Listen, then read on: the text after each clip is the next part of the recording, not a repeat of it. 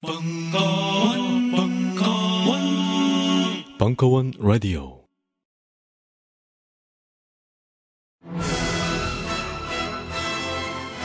벙커원이 미쳤습니다. 그 열악한 무대에 모노 뮤지컬을 올리겠답니다. 그래놓고는 밥도 주고 감독 및 배우와도 수다 떨게 해주겠답니다. 감독과 배우는 바로 팟캐스트 걸신이라 불러다오의 두 진행자 강헌과 이종환. 강헌 감독, 이종환 출연의 모노 뮤지컬. 공주는 잠 못 이루고 통합 서비스로 제공되는 전천후 공연 풀 패키지. 신청은 벙커원 홈페이지.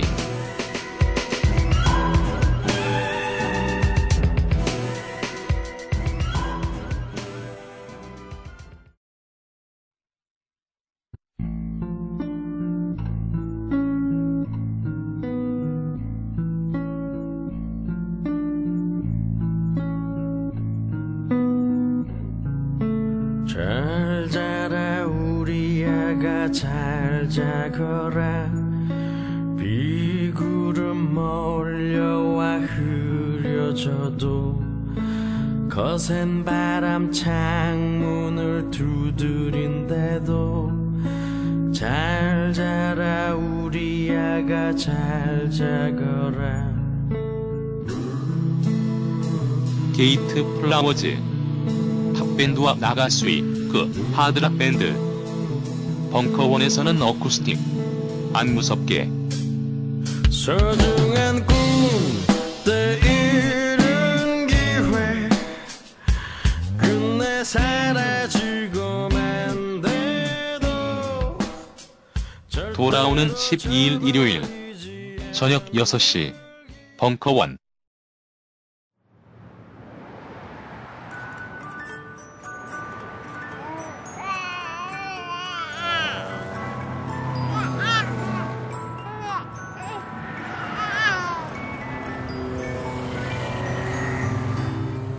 카시트, 유모차 등의 아이용품을 구입할 때 가장 중요한 것은 무엇일까요? 가격? 디자인? 브랜드? 아닙니다. 아이용품을 구입할 때 가장 먼저 고려해야 할 것은 바로 안전입니다. 안전하지 않다면 가격과 디자인, 브랜드는 모두 소용없습니다. 하지만 정말 안전한 유명 브랜드의 인기 제품이 은하계 최저가로 판매된다면 어떨까요? 그렇습니다. BMW, 르노 등 세계적 명차의 시트를 개발한 기술로 안전 제일의 카시트와 유모차를 생산해온 50년 전통의 독일 브랜드 키디 제품이 딴지 마켓에 입점했습니다. 그리고 더욱 놀라운 것은 독일 키디의 정품이 지금 이 시간 은하계 최저가로 딴지 마켓에서 판매되고 있다는 사실입니다. 더 이상의 설명은 필요 없을 것 같습니다. 지금 바로 딴지 마켓에서 확인하시기 바랍니다. 단 인터넷 최저가를 먼저 확인한 후 딴지 마켓에 방문한다면 즐거움은 두 배가 될 것입니다. 놀라운 소식 하나 더!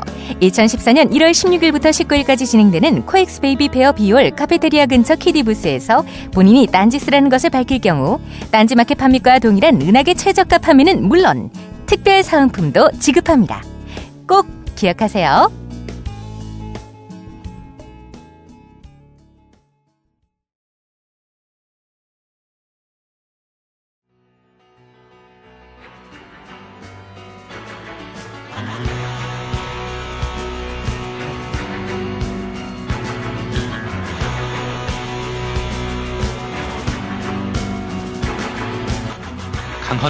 전복과 반전의 순간 시즌 2 주류와 비주류의 행복한 2인 3가 마이클 잭슨과 조용필, 유투와 들국화. 2013년 11월 15일 강연.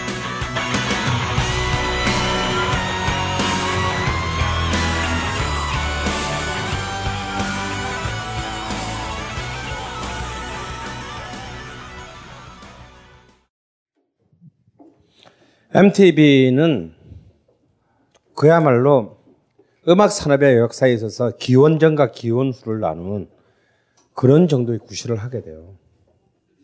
모든 것이 보는 음악을 중심으로 흘러갑니다. 그 이전에 위대한 청각의 스타들은 전부 주변으로 밀려나게 돼요. 이젠 비주얼, 세수대야가 어필하지 않으면 진짜 원선을 못 내요. 이때 이른바 이른바 New Romanticism이라는 어떤 그런 조류하에 얼마나 많은 미소년들이 정말 미국과 유럽에서 쏟아졌습니까? 가장 대표적인 게 여러분도 다 이거 기억나시면 다 43세 이상이세요. 어, 두란 두란. 어. 아, 이 형들 진짜 골 때렸어요. 어. 그다가 또 컬처 클럽이라고 어, 덩치 막 키는 180 이상인데 막 여장하고 나와가지고 그냥 또 전 세계를 뒤흔들어 놓은 보이 조지 같은 인물도 있었습니다. 이름도 이상해. 이런 이제 그야말로 그 이전에 이른바 음악 그 자체의 진정성이라고 하는 것은 정말 어제의 가치가 되어버렸어요. 그런데 이 MTV만 하더라도 숨이 가쁠 터인데 딱 1년 뒤에 그리고 그 이거 일자가 아니에요. 이게 일자예요. 82년 8월 17일에는 더 끔찍한 사건 아니 끔찍하진 않았어. 이때는 이게 막 정말 모든 사람에게 복음이 되었지만 나중에는 이게 이제 결국은 끔찍함으로 끝나게 끔찍한 기억으로 끝나게 되는데요. 이 82년 8월 17일은 무슨 날인가 하면요. 일본의 소니와 네덜란드의 필립스사가 합작해서 최초의 디지털 매체인 컴팩트 디스크를 처음으로 발매한 날입니다. 여러분 역사상 처음으로 발매된 디지털 포맷으로 발매된 앨범이 누구 건 줄 아세요? 아바 거예요. 아바의 82년 앨범 더 디지털 앨범이 처음으로 CD로 발매됐어요. 언제나 그렇듯이 MP3가 나왔을 때도 그랬지만 CD가 나왔을 때만 해도 뭐 그래서 어쩌라고. 씨발 너무 세 배, LP보다 세 배나 비쌌거든요. 이런 게 시장에서 살아남을 리가 없어라고 비관적으로 본 사람이 없잖아 있었습니다만 CD는 발매되자마자 전 세계의 음악 유저들을 열광으로 몰고 나요. 왜? 첫 번째, 자본이 없다. 이게 LP는 어쩔 수 없는 비닐에다가 바늘로 마찰시켜서 내는 것이기 때문에 어쩔 수 없는 잡음이 존재했었어요. 그리고 계속 들으면 들을수록 잡음이 증가하게 돼 있습니다. 왜냐하면 음골이 훼손되기 때문에. 그런데 CD가 해서 그 사실 CD도 수명이 있습니다, 여러분. 이제 많이 그 공 CD 써보셔서 알겠지만, 근데 그때 이 새끼들이 어떻게 야비하게 마케팅을 했냐면 영구히 변하지 않은 음질. 이런 또 내면서 또 전 세계 또 음악 유저들은 다 젊은 사람들이에요. 트렌드에 밀리는 것을 죽기보다 싫어하는 소비자들입니다. 미친 듯이 디지털 시장이 되면서 세계 음반 산업이 82년부터 86년 사이에 그 전 30년간 증가했던 음반 시장의 속도보다 더 높은 확장을 하게 돼요. 그리고 CD 시대가 되면서 왜 시장이 커질 수밖에 없냐면 그 이전에 아날로그 있던 CD 시대의 타이틀들까지 전부 CD로 이른바 리이슈라 그러죠. 재발매되면서 내가 LP가 있는데도 중복 구매를 하게 만들었다는 거예요.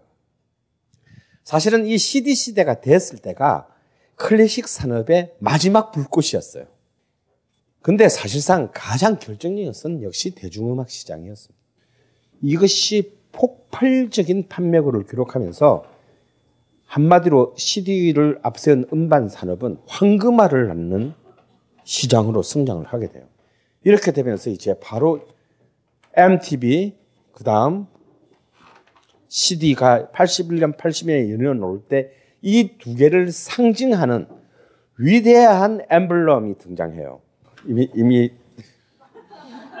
다 알고 계셔서 쪽팔리긴 하지만 이 MTV와 CD의 시대를 결정짓는 결정타가 바로 82년에 등장하는데 마이클 잭슨의 스릴러 앨범입니다. 이거는 미국 역사상 가장 많이 팔린 아니 세계 음반 사상 단일 앨범으로 가장 많이 팔린 음반으로 기록돼요. 아마 이때의 광풍을 기억하지 못하는, 못하시는 분들은 33세 이하이거나, 어, 아마 앞으로 어떤 일이 일어나더라도 이때 마이클 잭슨이 전 세계를 순간 정지시킨 것 같은 사건은 일어나지 않을 거예요. 왜냐? 그것은 보는 음악과 듣는 음악을 둘 다를 완벽하게 우리 고등학교 때 국어 시간에 배운 용어로 하자면 공감각적으로 완벽하게 지배했기 때문이에요. 여러분은 다 그 스릴러 앨범 속의 수록곡인 스릴러의 뮤직비디오 아직도 무슨 MTV에서 역대 뮤직비디오 베스트 100 하면 언제나 1위는 정해져 있어요. 스릴러예요. 그건 이제 존 랜디스 감독이 찍은 겁니다. 근데 우리한테 가장 또 익숙한 것은 역시 Beat It, Beat It이죠.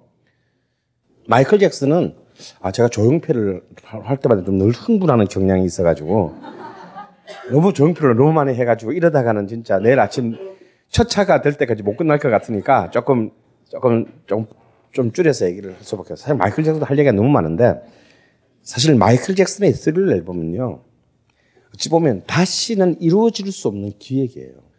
마이클 잭슨이라는 인물 자체는 알다시피 이미 7살 때 슈퍼스타가 된 인물이에요. 잭슨가의 막내로서, 아, 막내는 아니죠. 남자로서는 막내로서. 여동생들이 있으니까.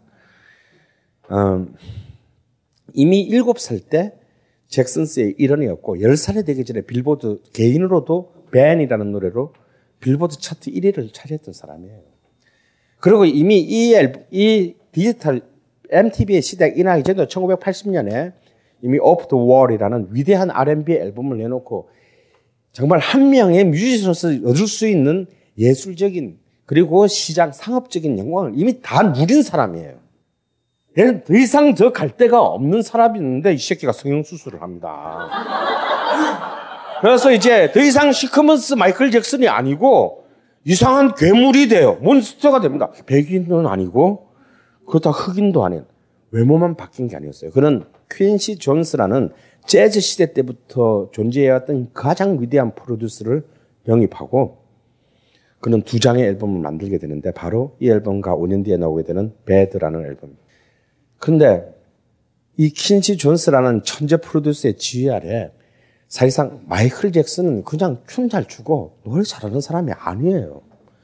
그는 뛰어난 작곡가이고 그의 이 모든 곡은 다 마이클 잭슨의 작곡입니다. 누가 그렇게 뭐 퀸시 존스 형이 만들어 준 게 아니에요. 그리고 그 Beat It의 그 정말 정말 원시적이면서도 칼로 잘라낸 듯한 선명한 그 riff를 가지고 쫙 진행되는 그 위대한 연주는 그 당대 최고의 락밴드이던 반 헬런의 리더인 에드워드 반 헬런 백인을 딱 불러다 와가지고 기타 쳐 형. 그래서 얘는 그냥 기타 하나 들고 설렁설렁 왔다가 그 최고의 락 밴드의 기타리스트가 퀸시 존스가 부르니까 바로 네 하고 그냥 바로 딱 한 거예요. 그냥 이렇게 해드리면 되나요? 쫙 한 방에 하고 그냥 집에 갔습니다.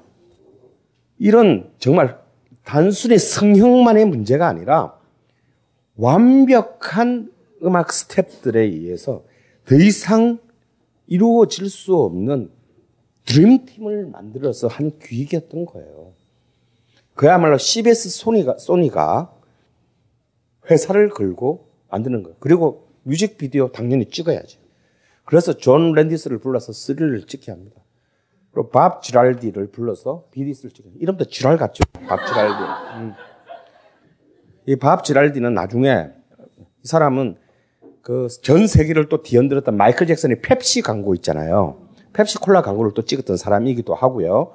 한 3년 뒤에는 역시 그 당시 흑인으로서 최고의 스타 중에 마이클 잭슨과 겨뤘던 스타가 라이오넬 리치였어요. 나중에 결국 이 둘이가 85년도에 We Are the World를 공동 작곡합니다. 근데 이 밥 지랄디는 85년에 그 라이오넬 리치의 Hello라는 넘버원 히트곡의 뮤직비디오를 찍었는데 그 뮤직비디오는 제가 본 이때까지 뮤직비디오에서 최고였어요. 여러분들한테 숙제로는 안 내줬는데 집에 가셔서 Hello 조용필 말고 Hello 라이오넬 리치 쳐보면 딱 뜹니다. 그건 이제 발라드 곡인데 흑인 발라드 곡인데요. 컨셉이 뭐냐면 그 노래의 제일 중요한 대사 메인 핵심이 뭐냐면 사랑 노래예요. 헬로 어 이즈미 you are looking 본가. 뭐 이게 뭐냐면, 당신이 보고 있는 사람이 바로 나인가요? 라는 가사가 이 노래의 핵심인데요. 이걸 뮤직비디오를 어떻게 찍었냐면, 여기에 뮤직비디오의 주인공이 여자야. 그런데 맹인이야. 아주 이쁜 여자인데, 안 보이는 사람. 그러니까, 자기, 누군가 자기를 주시하고 있는 거를 이 사람은 알 길이 없잖아. 안- 앞이 안 보이니까. 그래서 진짜 어떤 남자가 저 문 너머에서 이 남자를 계속 보는 거예요. 근데 그걸 정말 정말 한 4분 안에서 한 편의 깔끔한 단편 영화처럼 이 내러티브를 가지고 찍었어요. 그게 바로 밥주랄디입니다. 그런 최고의 그 스텝들을 음악과 영상에서 마련해 놓고 아낌없이 돈을 쓰면서 만든 앨범이 스릴러예요. 그래서 이 앨범은 그 발매되자마자 그의 미국에서만 약 2천, 2,600만 장이 팔려나갔어요. 그의 미국에서만. 정말 이건 뭐 안 사면 안 돼. 이런 그 분위기로 어떤 글자 그대로 마이클 잭슨을 1956년에 엘비스 프레슬리가 록의 황제란, 로큰롤의 황제라는 타이틀을 얻었다면 이 앨범과 이, 앨, 이 뮤직비디오를 통해서 마이클 잭슨은 일약 팝의 황제의 권자를 오르게 되는 그런 앨범입니다. 근데 여러분도 다 기억하시는 그 비리 그 뮤직비디오의 내러티브는 뭡니까? 어? 그것은 굉장히 유수 깊은 가장 첨단의 형식이지만 그 안에 담겨 있는 내러티브는 굉 섹스피어의 로미오와 줄리엣부터 그리고 레너드 번스타인의 West Side Story에 이래서 수없이 울거먹은 두 집단의 그 내, 젊은 두 집단의 대립을 보여준 것이죠. 그 가운데를 뚫고 마치 마이클 잭슨은 모든 것을 이, 이 대립과 투쟁의 역사에서 모든 것을 화해시키는 메신지로 가운데를 싹 가르면서 등장해가지고 모두를 전부 다, 다 춤의 세계로 위대한 거짓 화해의 세계로 몰고 갑니다. 그런데요, 이 비딧의 맨 마지막 절의 가사가 제일 섬찟해요, 저는. 이때는 바로 레이건의 시대입니다. 드디어 결국 80년대 이후에 전 세계를 도탄으로 몰아넣게 되는 신자유주의의 악령이 드디어 전 세계를 어두운 구름을 끼치기 시작돼요. 비릿의 맨 마지막 줄 가사가 뭔지 아세요? 지고 싶어하는 놈은 아무도 없다. 지고, 지고 싶은 놈은 아무도 없다. 난 당신이 화려하고 강력한 투쟁력을 갖고 싸, 싸움의 능력을 갖고 있다. 그런 것을 과시하기를 좋아한다는 걸 알고 있지. 옳고 옳고 그린 것은 아무런 문제도 문제가 되지 않아. 그냥 꺼져. 그냥 꺼지라고. 이게 비디스의 마지막 절의 대사예요.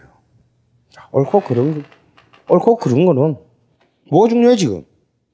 그냥 화려하고 강력한 싸움의 능력을 갖고 있는 것을 과시하는 것이 중요한 것이지. 이건 바로 마이클 잭슨 자신이면서 바로 마이클 잭슨이라는 인물이 속해 있는 이 거대한 세계를 통치하는 음반 산업의 논리의 본질이면서 더 나아가서는 레이거노믹스 시대에 레이건의 뒤에서 웃으면서 시가를 물고 있는 신자유주의의 얼굴이기도 합니다. 이 마이클 잭슨과 더불어서 또 한 명의 위대한 여전사가 등장하죠. 바로 마돈나입니다. 마이클 잭슨은 이때부터 급격한 인종을 넘어선 일종의 80년대 레이건이즘을 상징하는 엠블럼이 돼요.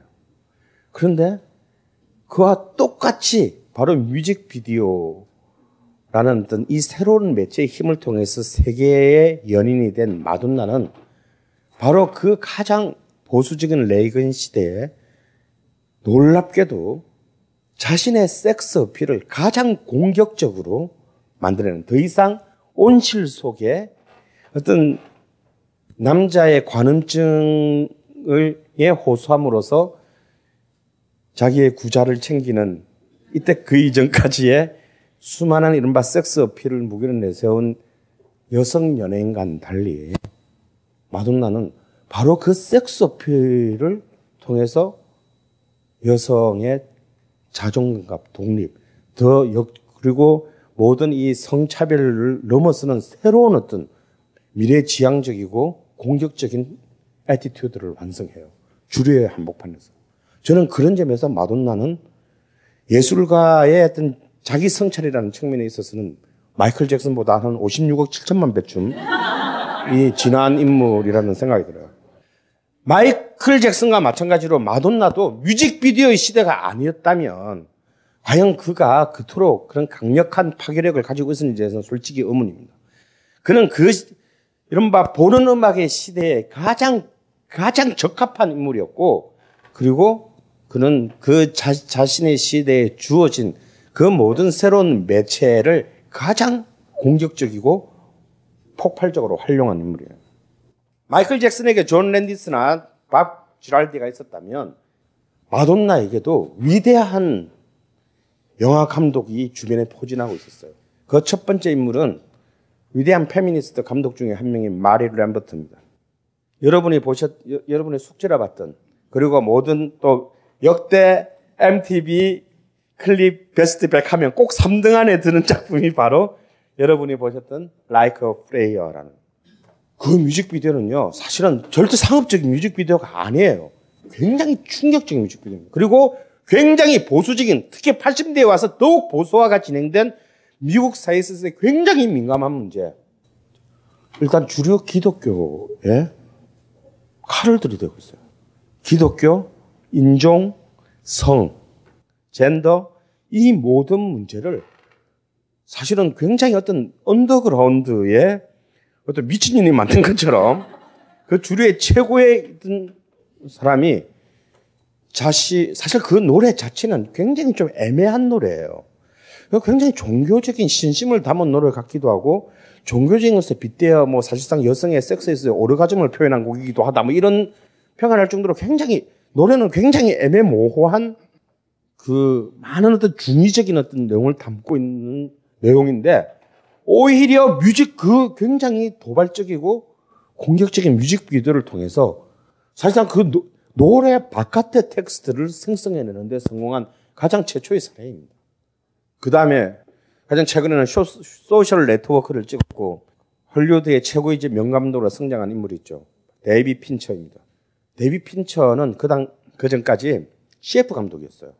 근데 약간 20대의 나이로 마돈나의 뮤직비디오 보그를 이 보그도 또 역대 뮤직비디오 하면 꼭 한 30위 안에는 늘 드는 건데 근데 사실 이 보그는 아무 내용이 없어요, 사실은. 보그라는 뮤직비디오는 아무 내용이 없어요. 그냥 묘지에서 마릴린 몰로를 부활시킵니다. 그리고 마릴린 몰로를 부활시켜가지고 이걸 마돈나로 빙의시켜요. 예, 우리가 보기에는 뭐 그랬어, 뭐, 뭐 어쩌라고 라는 건데요. 이게 이거는 굉장히 무서운 거예요. 왜냐하면 우리하고는 달리 미국인들에게 마릴린 몰로는 남녀를 넘어선 영원한 판타지 스타예요. 마치 케네디가 100년이 지나도 미국 대통령 인기 투표하면 언제나 3년에 들 것과 똑같이 마릴린 몰로는 남녀를 넘어선 미국의 가장 워너비 판타지거든요. 그러니까 너무나 뻔뻔하게 데이빗 핀처라는 굉장히 감각적인 이 영화장인을 데리고 와가지고 이 죽은 지 몇십 년이 된 30년이 지난 마릴린 먼로를 너무나 대놓고 여기 마돈나가 있습니다. 우리 이런 먼로랑 마릴린이랑 똑같이 생각해 주세요라고 진짜 뻔뻔하게 제안하는 뮤직비디오거든요. 근데 이게 먹혔어요. 너무 잘 찍었기 때문에. 그리고 또 마이, 마돈나 옆에는 알렉 케시시안이라는 천재적인 다큐멘터리 감독이 있었어요. 그게 이제 그 사람이 바로 이제 흑백으로 된 진실 혹은 대담이라는 굉장히 문제적인 마돈나의 다큐멘터리를 찍게 돼요.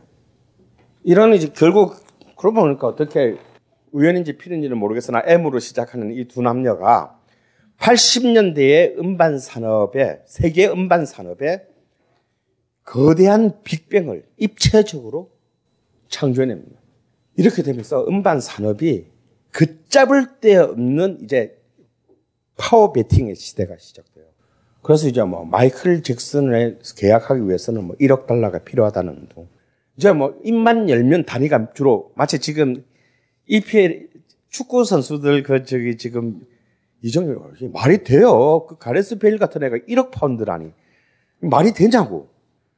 어? 사람 한 명의 그 축구의 재능의 가격이 1억 파운드면 얼마야? 1억 1,800 1,800억이잖아. 1억 파운드면 1파운드가 1,800원이잖아. 그러니까 1,800억이잖아. 이 사실 말이 안 되는 얘기예요. 아니 뭐 걔가 뭐 공 잘 차는 건 알겠는데 그 뭐, 뭐, 그 뭐 고기를 썰어서 팔아도 그 얼마 나오겠어요? 뭐공잘 공을 좀 잘 차는 재능값이 뭐 1억 8천억, 1,800억 말이 안 되잖아. 그런데 그걸 다 뽑는다는 거 아니야? 유니폼만 팔았어도 이미 80년대에 이제 뮤지션들의 몸값이 뭐 그냥 입만 열면 5천만 달러 뭐 이제 이렇게 되면 이제 이때 막 떴던 이제 조지 마이클 웸의 조지 마이클의 뭐 8천만 달러의 계약을 하고 말도 안 되는 마이클 잭슨의 여동생 있잖아요. 막 이상한 가슴 수술해가지고 막 이런 같이 만들어낸 자넷 잭슨이 뭐 5천만 달러를 받고 계약합니다. 이렇게 되면서 결국 이들에 의해서 이들의 만 이들의 이런 슈퍼스타들에 의해서 만들어진 시장의 거대한 거품이 결국 음반 산업을 거의 이제 최악의 지옥으로 또 몰고 가는 악영향을 남기기도 해요. 하지만 그럼에도 불구하고 마이클 잭슨, 마돈나, 프린스 이런 사람들로 대표된 이 80년대 세계 음반 산업의 주류들은 사실 이들이 그저 자본의 어떤 그런 그 일종의 사악한 사기에서 만들어진 스타가 아니었다라는 거예요. 이들 자체는 바로 그 이전 시대, 60대, 70대까지의 어떤 여전히 계속해서 얘기됐던 음악 그 자체의 진정성이라는 오덴시티를 가진 인물들이고 그 자체가 굉장히 뛰어난 음악적인 완성도를 스스로 실현해낼 수 있는 그런 인물들이다. 프린스 역시 마찬가지예요. 이런 자들에 의해서 제 주류는 세계 음반 시장의 주류 또한 가장 그 이전 시대에 어떤 누구도 만들어내지 못했던 그야말로 거대한 팝의 영토를 만들어내게 됩니다. 그리고 이 순간이 MTV와 함께 이 순간이 세계의 대중음악 시장을 이른바 글로벌 시장을 어떤 하나의 시장으로 그야말로 세계를 통합시킨 시장으로 만들게 되는 결정적인 분기점이었다라는 거예요. 그런데 바로 이런 이제 거품이 주류의 거품이 끝간데 없이 확장될 때 조카 이 씨발놈들아 하고 나온 애들이 새로운 비주류의 바로 그 비주류의 이름은 펑크라는 생양아치들이었어요. 그럼 펑크가 무슨 뜻인 줄, 펑크라는 게 이 자체가 무슨 뜻인 줄 아세요? 굉장히 정말 토할 것 같은 내용. 여러분 로큰롤이 무슨 뜻이라 그랬어요? 아, 학술적으로 로큰롤이 뭐라 그랬어? 그냥 특히 이제 주로 흑인 남자의 성행위, 섹스란 뜻이에요. rock and roll이. 펑크는요, 남자 동성애자들 사, 이에서 여성 역할을 하는 사람의 성행위라는 뜻이에요. 그러니까 로큰롤과 묘한 쌍을 이루죠. 그러니까 로큰롤은 스트레이트의 마초적 관점에서의 남자 역할이고, 펑크는 동성애 내에서의 여성적 관, 여성 쪽 입장의 남자 동성애자들, 게이들 사이에서의 그 이미 저 말부터가 뭐냐면 저 이 펑크라는 말부터가 굉장히 뭔가 지 앞에 존재했던 어떤 질서들에 대해서 굉장히 삐리한 자세를 이미 갖고 있다라는 것을 얘기하고 있습니다. 펑크는 언제 폭발하냐면 바로 70년대의 한복판에 세계의 이제 그 경제가 자본주의 경제가 처음으로 아 우리도 우리도 위기에 도달할 수 있구나라는 것을 그 위기감을 가지기 시작했을 때 이 펑크가 등장해요. 그래서 이 펑크는 펑크의 첫 번째 타겟은 누구였냐면 바로 락이었어요. 펑크도 락, 펑크도 락인데 이들의 제일 이들이 나오게 된 그 최초의 슬로건은 뭐냐면 형들 다 뒤져라. 이른바 자기 앞에 존재했던 이제는 락이 아니라 거대한 제국이 이자 거대한 상품이 되어버린 거대한 기업이 되어버린 위대한 락커들에 대한 거대한 부정과 연증으로 가득한 부정으로 이들이 튀어나오게 됩니다. 왜?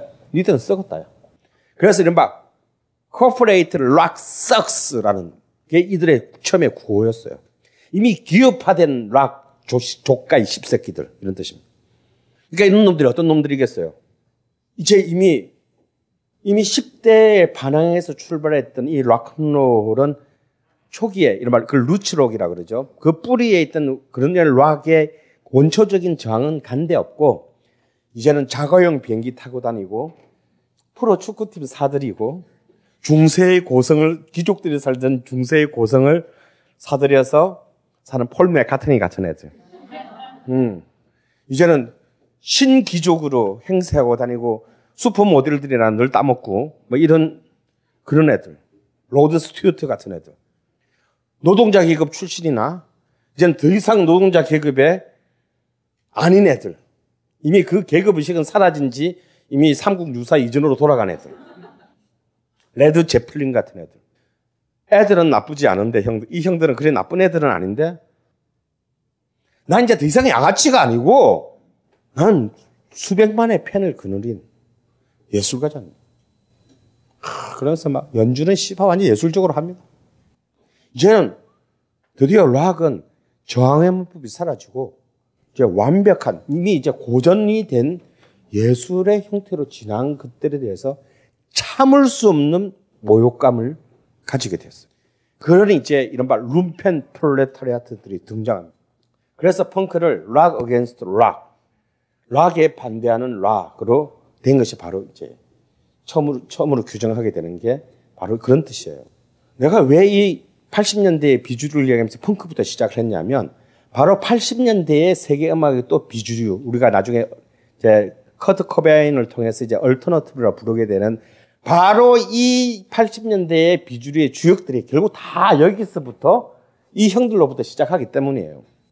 여기에 영국의 말콤 맥라클렌이라는 위대한 프로듀서가 등장합니다. 마치 비틀즈를 만든 인물은 저는 비틀즈의 존 레논과 폴 맥카트니가 아니라 그의 매니저였던 브라이언 엡스타인이었듯이 이 펑크 movement에도 또 그 막후의 기획자가 등장해요.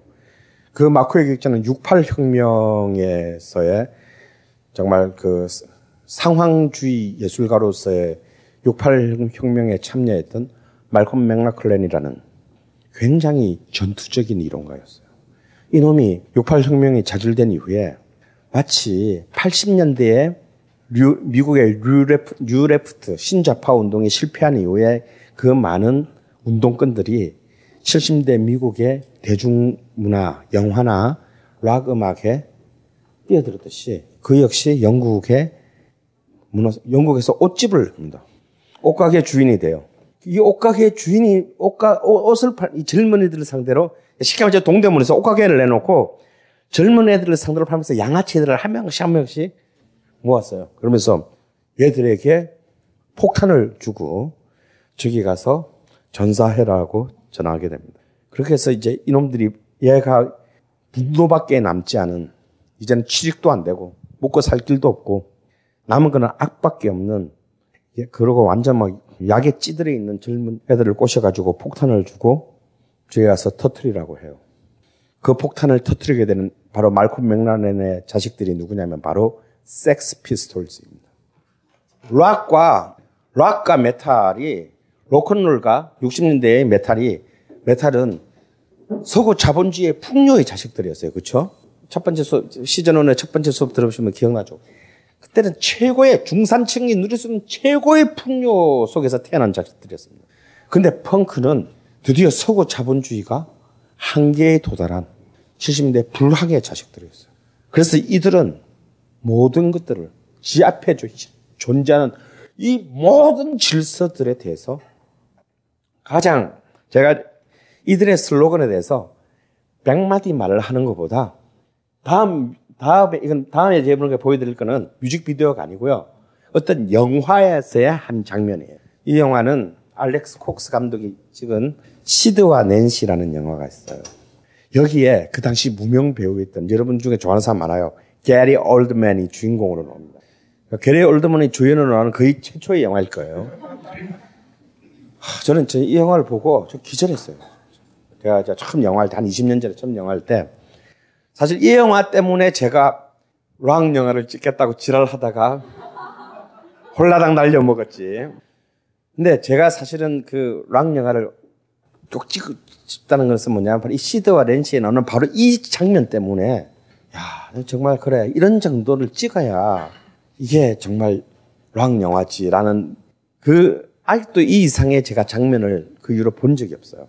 근데 이 장면은 이제 이 시드와 낸시는 뭐냐면요. 바로 이 섹스 피스톨즈의 베이시스트 이름이 시드 비 시드 비셔스예요. 이 시드 비셔스는 그냥 생 양아치 새끼입니다. 근데 얘가 펑크라는 이 진짜 반동의 음악의 본질을 보여주는 인물이에요. 낸시는 얘의 여자친구예요. 근데 얘가 너무 이 섹스 피스톨즈는 활동이 2년을 못 가요. 판 한 장으로 끝납니다. 왜? 얘들은 모든 걸 부정하다 보니까 결국 남은 거는 자, 자기밖에 안 남잖아. 그 자기도 부정해야 돼. 그죠? 그게, 그게 솔직한 거지 뭐. 그래서 이들은 장렬하게 반짝 자기 소멸로 막을 내는데 시드 비셔스는 약에 취한 상태로 자기의 여자친구를 총을 쏴서 죽여요. 그리고 얘도 약물 과다 복용으로 바로 죽어버렸어요. 그러니까 뭐 끝날 수밖에 없는 거지. 근데 이 시드 비셔스라는 인물이 인물은 아, 이렇게 음악을 제대로 한 사람이 안, 제대로 배운 애는 아니었어요. 근데 얘가 한 유명한 펑크 펑크 뮤직의 본질을 얘기하는 말이 있어요. 그래서 인터뷰하면서 그런 말 합니다. 아, 뭐 우리가 뻔하게 묻는 거 있잖아요. 뭐 베이스면 아, 뭐 어떤 베이스를 줬어요. 베이스 어떻게 배우시게 됐어요? 이렇게 묻잖아요. 얘가 또 그렇게 말했습니다. 아니 베이스 치는 게 뭐가 어렵나요? 베이스 또 하고 지 마음대로 랑 치는 거야. 막 붙어 줄 수도 없이. 그러면 되는데? 인터뷰 끝. 뭐 이런 애예요. 이런 생 양아치 역을 게리 올드, 젊은 게리 올드만이 했으니 얼마나 잘했겠어요? 근데 이 게리 올드만이 지금 여러분께 보여드리는 장면은 실제로 섹스 피스톨즈가 사실상 정규의 앨범은 아니지만 취입했던 노래예요. 여러분도 다 아는 노래예요. 어, 리, 리메이크 한 노래예요. 여러분도 다 아는 노래를 리메이크 했어요. 근데 그거를 이제 이 알, 그 시드 비셔스 역으로 나온 게리 올드맨이 환각의 상태에서 약, 매일 약을 하니까 그 약한 상태에서 예, 환각적 환각의 장면을 이 노래 실제로 섹스 피스가 부른 이 노래로 이 환각의 장면을 영화로 찍은 거예요. 근데 저는 이 장면이야말로 제가 아무리 여러분께 백마디의 펑크에 대해서 말을 설명하는 것보다 이걸 딱 보시면 아 이게 펑크구나라는 걸 알게 될 거예요.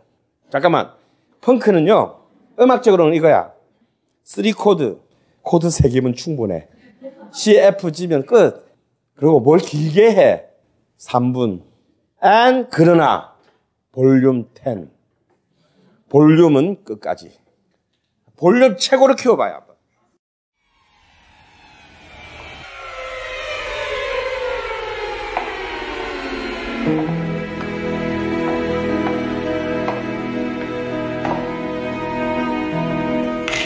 the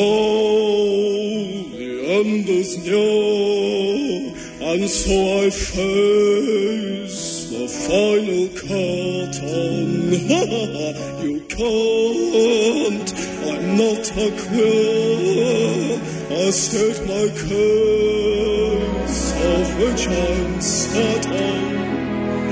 I've lived a life that's full and each and every highway Anlat, manchmal angriff, ein Verliert,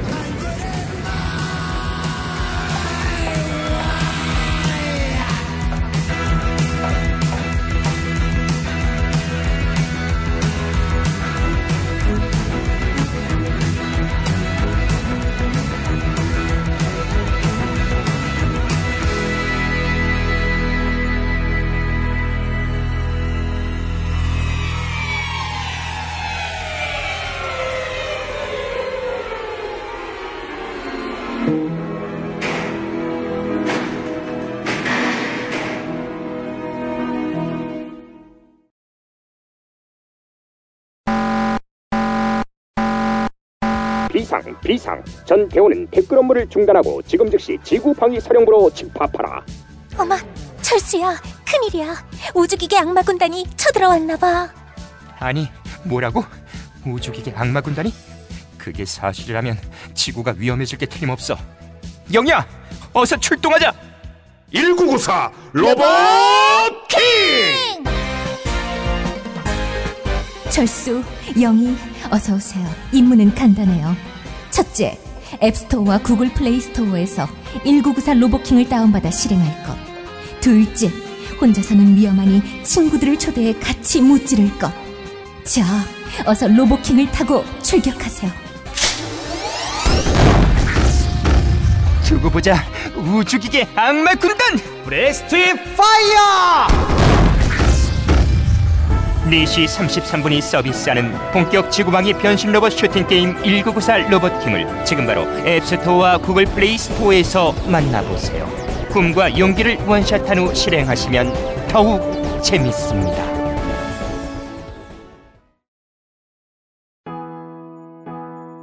그녀의 손발은 늘 촉촉한 줄 알았습니다.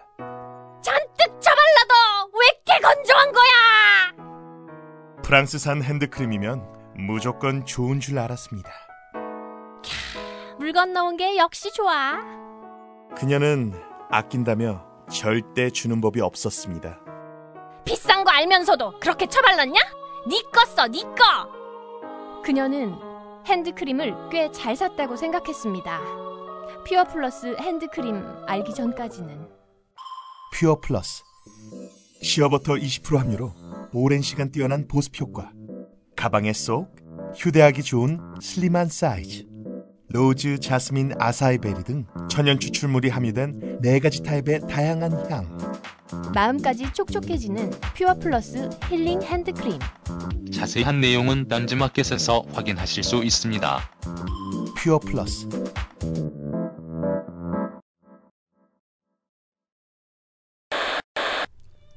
희망 가계부 호프플랜 개발자 이현식입니다. 저는 지난 10년간 돈 문제를 고민하는 많은 사람들과 재무 상담을 했습니다. 좀 더 유리한 금융상품과 투자 방법을 알려드렸지만 그분들의 돈 걱정은 결국 없어지지 않았습니다. 쓰는 것을 잡지 못하면 더 버는 것은 아무 소용이 없습니다. 인터넷 가계부, 스마트폰 가계부를 열심히 써보지만 카드값은 줄어들지 않습니다. 아무리 아껴 써도 돈이 모자라는 이유를 호프 플랜이 알려드립니다. 돈 걱정은 당신 잘못이 아닙니다. 하지만 당신만이 바꿀 수 있습니다. 지금 네이버에서 희망 가계부를 검색하세요. 당신의 돈 걱정 없는 2014년을 기원합니다. 이것이 펑크입니다. 제가 얼마나 이런 장면을 찍고 싶었겠어요. 근데 저는 알렉스 콕스도 아니고 윤도현이 게리 올드만도 아니었어요. 그래서 쫄딱 망했어요. 실제로 실제로 섹스 피스톨즈의 보컬이 자니 로튼이었는데 얘 했던 몇 개 안 되는 music 그 공연 실황 중에 이 노래를 My Way를 진짜 저렇게 불러요. 하나 뭐 근데 내가 볼 때 게리 올드만이 훨씬 더 그럼 저렇게 부르고 진짜 마지막에 총을 꺼내 무대에서 총을 꺼내가지고 관객들한테 진짜 쏴요. 근데 실제 총은 아니고 이제 화약만 나오는 실제로 실제로 라이브 콘서트에서 장면이 있었던 거야. 이거를 이제 영화에서 이제 굉장히 그 정말 철학적 내용을 담아서 한 거죠. 그러니까 앉아 있는 사람들이 누구예요? 뭐 왕족, 귀족, 뭐 군인, 뭐 이런 바 사회의 그런 사람들이잖아. 그러니까 매그넘 44를 꺼내가지고 씨발 하고 그냥 뭐 닥치는 들다 죽이는 겁니다. 그러니까 그 위선에 대해서 조카 씨발 놈들아 그러고 막 까부터 막 이러면서 나가잖아요. 근데 실제 사람은 죽지는 않아. 그렇잖아요. 내가 엄마 씨발 개새끼들아 다 죽어 그런다고 해서 걔들이 죽나? 그러니까 이, 이 짧은 이 4분도 안 되는 클립은요. 어, 정말 내가 볼 때 세계 영화사상 몇 개 안 되는 명장면 중에 하나라고 생각을 해요. 결국 이 펑크는 정말 장렬하게 전사합니다. 그런데 아니야. 얘네들은 생 양아치였다면 굉장히 또 명민한 펑크도 있었어요. 아니야, 우리의 문제의식은 정당하다. 그래서 좀 더, 야, 야, 섹스 피스톨 너처럼 씨바 완전히 막 자해하지 말고, 좀 차분하게, 우리 지적으로 의사소통 해보자. 이런 사람도 나왔어요. 그게 또, 펑- 또 진정한 의미의 펑크의 계승자인 클래시입니다. 얘들은 많은 지금 현재 자본주의가 봉착한 자본주의 제국, 세계 제국에 봉착한 수많은 문제의 모순들을 전부 하나씩 하나씩 차분히 끄집어내 가지고 펑크 스타일의 노래로 굉장히 잘 만들었어요. 그리고 그들은 펑크의 문제 제기를 섹스 피스톨즈처럼 그냥 진짜 장렬하게 완전 연소시키지 않고 굉장히 지속적인 커뮤니케이션의 체제를 통해서 80년대까지 이어감으로써 그 이후에 이제 80년대에 이른바 비주류 진영의 굉장히 중요한 저수지 역할을 하게 돼요. 그런 점에서 저는 클래시를 굉장히 개인적으로 좋아하는 밴드입니다. 섹스 피스톨은 그냥 그냥 생각하기 좀 너무 끔찍한 하나의 어떤 거대한 퍼포먼스였어요. 자, 이 대목에서 이제 80년대에 바로 마이클 잭슨과 마돈나, 프린스 같은 인물들에 의해서 이제 빌보드는 사실 거대한 굉장히 비대한 시장으로 확산되어 가는데 여기에 드디어 이제 80년대 얼터너티브의 원조라는 두 명의 그룹이 나오게 되는데요. 하나는 U2이고 하나는 REM입니다.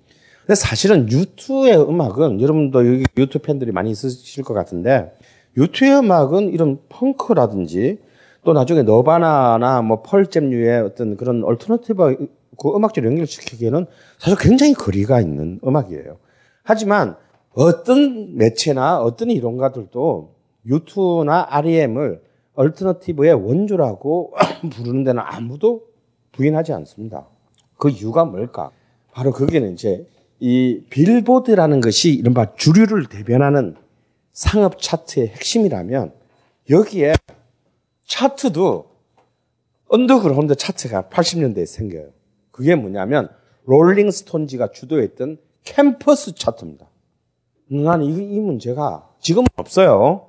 지금 없는데 이 캠퍼스 차트가 나는 굉장히 중요한 동인이라고 생각하는 게 뭐냐면 야 시장에 제일 팔리는 것만 다 해먹는 것이 의미 있는 건 아니야. 근데 여기서 또 이제 롤링스톤 특유의 좌파적인 엘리트주의가 나오는데 야 우리는 미국에 있는 각 대학교 앞에 있는 음반 가게들에 팔리는 것만 집계해가지고 차트를 만들 거야.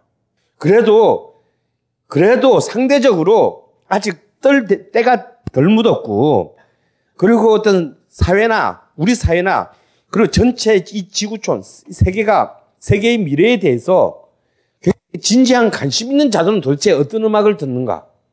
그래서 빌보드지에 대항해서 롤링스톤지는 굉장히 파격적인 차트 기획을 해요. 이게 바로 캠퍼스 차트입니다. 근데 놀랍게도 캠퍼스 차트는 마이클 잭슨이 1위가 아니었어. 이 80년대에 이제 신자유주의의 이제 뭔가 아문이 막 밀려올 때 미국 대학생들이 좋아했던 음악은 당시에 MTV나 주류 사회, 물론 나중에 유튜는요, 씨발 그래미상을 22개나 받아요. 야, 막 세계 최고의 그냥 락밴드가 됐지. 모두에게 존경을 받는. 근데 이때만 하더라도, 80 초만 하더라도, 씨, 모두에게 아일랜드 깡촌 놈들이 뭐 와서 어따 대고 뭐. 근데 아일랜드 출신의 유튜하고 미국 출신의 REM의 공통점이 있다면 뭐냐면 얘들은 첫 번째, 쿼텟. 결성 때부터 지금 이 순간까지 멤버 체인지를 한 명도 하지 않은 딱 네 명의 완벽한 팀워크를 가진 밴드였다라는 거예요.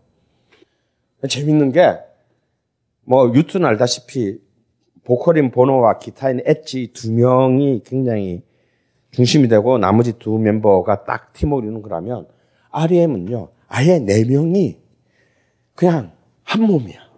그냥 뭐, 보컬, 기타 정해져 있긴 한데, 이 네 명이 어떤 식이냐면, 곡도 아무리 밴드를 하더라도 밴드가 왜 이게 문제가 생기면 이것도 사람 집단이다 보니까 좀 잘하는 놈이 있고 이렇게 시간 리더가 있게 말해요. 혹은 좀 더 인기 있는 놈이 있고 이래가지고 둘이서 결국은 어, 야, 나중에 돈 배분하는 거죠. 싸우고, 뭐, 이래가지고, 결국 뭐, 헤어질 때는 뭐, 음악성의 차이로 뭐, 이래 헤어진다지만, 알고 보면, 음악성의 차이는 씨발 개뿔, 뭐, 돈 누가 더 몇 푼 갖고 가느냐, 뭐, 왜 내가 더 인기 있는데 내가 더만큼 더 갖고 가야지, 씨발로 막, 뭐, 어쩌고, 뭐, 이러, 이러다가, 결국은 뭐 왜 내 앰프 위에 씨발 커피 갖다 놔 씨발 그래가지고 그걸로 막 대가리 찍고 뭐 이래가지고 모든 밴드가 깨지는 거예요. 실제 알고 보면 굉장히 더티해 애들이. 그런데 정말 REM은 출신 성분도 골 때려요. 하나는 캘리포니아 출신, 하나는 일리노이, 주- 일리노이 출신, 하나는 조지아 출신. 뭐 아주 그냥 각지 천지사방에서 다 온, 다 모였는데 얘들은 곡을 만들 때도 한 놈이 쓰지를 않아. 그냥 다 모여서 한번 야 내 대충 딩다디다다 이거 괜찮지 않냐 이거 한번 발전시켜 볼래? 그래서 내가 늘 같이 만들어. 그래서 저작권도 뭐냐면 어느 누구도 한 명이 가지지 않아. 그럼 언제나 앨범에 어떻게 쓰이냐면 All Songs by 빌리 버뭐뭐 뭐야 밀스 and 스타이프 네 명의 이름을 그냥 전부 다 모든 곡을 이 네 명이 만들었다. 그러니까 당연히 돈도 똑같이 나누는 거지. 그러니까 이런 완벽한 팀워크를 30년째 해오고 있다는 거예요. 그러니까 이들은 이래서 이제 뭐냐면 원조라는 소리를 듣는 이유가 뭐냐면 사소한 그런 그 세속적인 이유들로 밴드의 위대한 가치를 훼손하지 않았다라는 점에서 U2와 REM은 굉장히 존경을 받는 거예요. 그리고 또 두 번째 공통점은 뭐냐면 이들은 전부 다들 뛰어난 재능을 갖고 있음에도 불구하고 절대 그 MTV와 CD 산업, CD의 등장을 위한 거대한 거품으로 가득 찬 메이저 음반 시장의 마케팅 논리에 빠져들지 구금되지 않고 아 우리는 진짜 우리 음악을 좋아해 주는 사람들을 한 명 한명 만나는 것부터 시작하겠다. 해서 애들은 어떻게 활동을 시작했냐면 전부 대학가 앞에 조그만한 클럽들 이런 데서 이런 데를 순회 공연들을 하면서 자기 팬들을 한 명씩 한 명씩 만들어 간 거예요. 완전 일종의 정말 피와 땀의 연, 연대를 만든 것이지. 굉장히 그 가혹한 조건 아래서 자기들의 음악을 진실로 나눌 수 있는 사람들을 자기 편으로 만들면서 전국적인 스타로 부상했다는 점이 공통점이에요. 그리고 이 세 번째는 여러분들 제가 그 REM 거는 안 드렸지만 U2 거 보셨어요? 음. Sunday Bloody Sunday는 사실 똑같은 제목의 노래를 이미 얘들 앞에서 누가 만들었냐면 존 레논이 만들었어요. 이른바 그 영국인들에 의한 아일랜드인들의 그 학살 사건, 피의 일요일 사건을 가지고 요새 존 레논은 진짜 싸가지 있는 애라니까. 진짜 싸가지가 있어요. 근데 너무 이걸 내놓고 다니다가 총 맞고 죽었는데 근데 그 똑같은 영국인 존 레논이 만든 곡 제목을 그대로 갖고 와서 아일랜드인인 U2가 이제 만들었습니다. 그래서 U2의 관심은 U2는 사실 굉장히 종교적인 밴드예요. 그래서 걔들의 음악을 흐르고 있는 굉장히 기조는 사실은 종교적인 신실함, 경건함, 그리고 정의, 옳은 것에 대한 확고한 믿음을 거의 얘들은 팝음악계에 제가 볼 때 수사 같아요. 수도사 같아요. 그래서 그 엣지의 특유의 그 delay 연주, 그 U2 사운드라고 얘기하는 그 특유의 사운드는 제가 볼 때 그들의 아일랜드 카톨릭 교회에서의 그 미사를 할 때의 울림 있잖아요. 그것이 자연스럽게 나는 반영되어 나온 결과라고 생각합니다. 그러니까 실제로 그들은 굉장히 종교적인 어떤 그런 그 내용들을 또 많이 다루었어요. 그러면서 또한 동시에 여전히 그 이전 자기 앞에 아무리 펑크가 그렇게 기승을 하고 모든 것을 씨발 너희들 다 썩었어라고 하더라도 얘들은 뭐냐면 특히 유토와 RM은 뭐냐면 그래도 우리는 진귀한 것 우리가 최후로 잃어서는 안 되는 정의는 존재한다. 우리는 그것을 끝까지 사람들과 나누고 전달할 의무가 있다라고 생각한 이른바 오덴시티 그러니까 이 진정성의 최고의 수호자였어요. 그게 이제 미국 락이 아무리 청춘의 폭발적인 저항을 얘기할다 하더라도 50년대, 60년대 락커들은 노동자 계급의 관점에서 얘기하지는 않았어요. 그런데 70년대에 바로 그 노동자 계급의 눈높이에서 노동자 계급이 안고 있는 그런 수많은 어떤 그런 비참함, 고통을 얘기한 락커가 등장했죠. 바로 보스라고 불리는 브루스 스프링스틴입니다. 그래서 주류의 브루스 스프링스틴이 처음으로 노동자 계급의 관점에서 그래서 늘 언제나 무대에는 노동자 계급의 복장, 흰색 면티와 청바지를 입고 있었어요. 내가 아무리 스타디움에서 10만 명씩 꽉꽉 채우고 돌아다니면서 돈을 내가 떼돈을 벌고 있어도 나는 노동자 계급의 시선으로 세상을 볼 것이다. 그리고 노동자 계급을 위해 노래한다라는 것이 브루스 스프링스틴과 U2가 가지고 있는 입장이었어요. 그래서 여러분 제가 또 드렸던 그 중에 Where the Streets Has No Name, Have No Name이라는 노래는 안 좋나?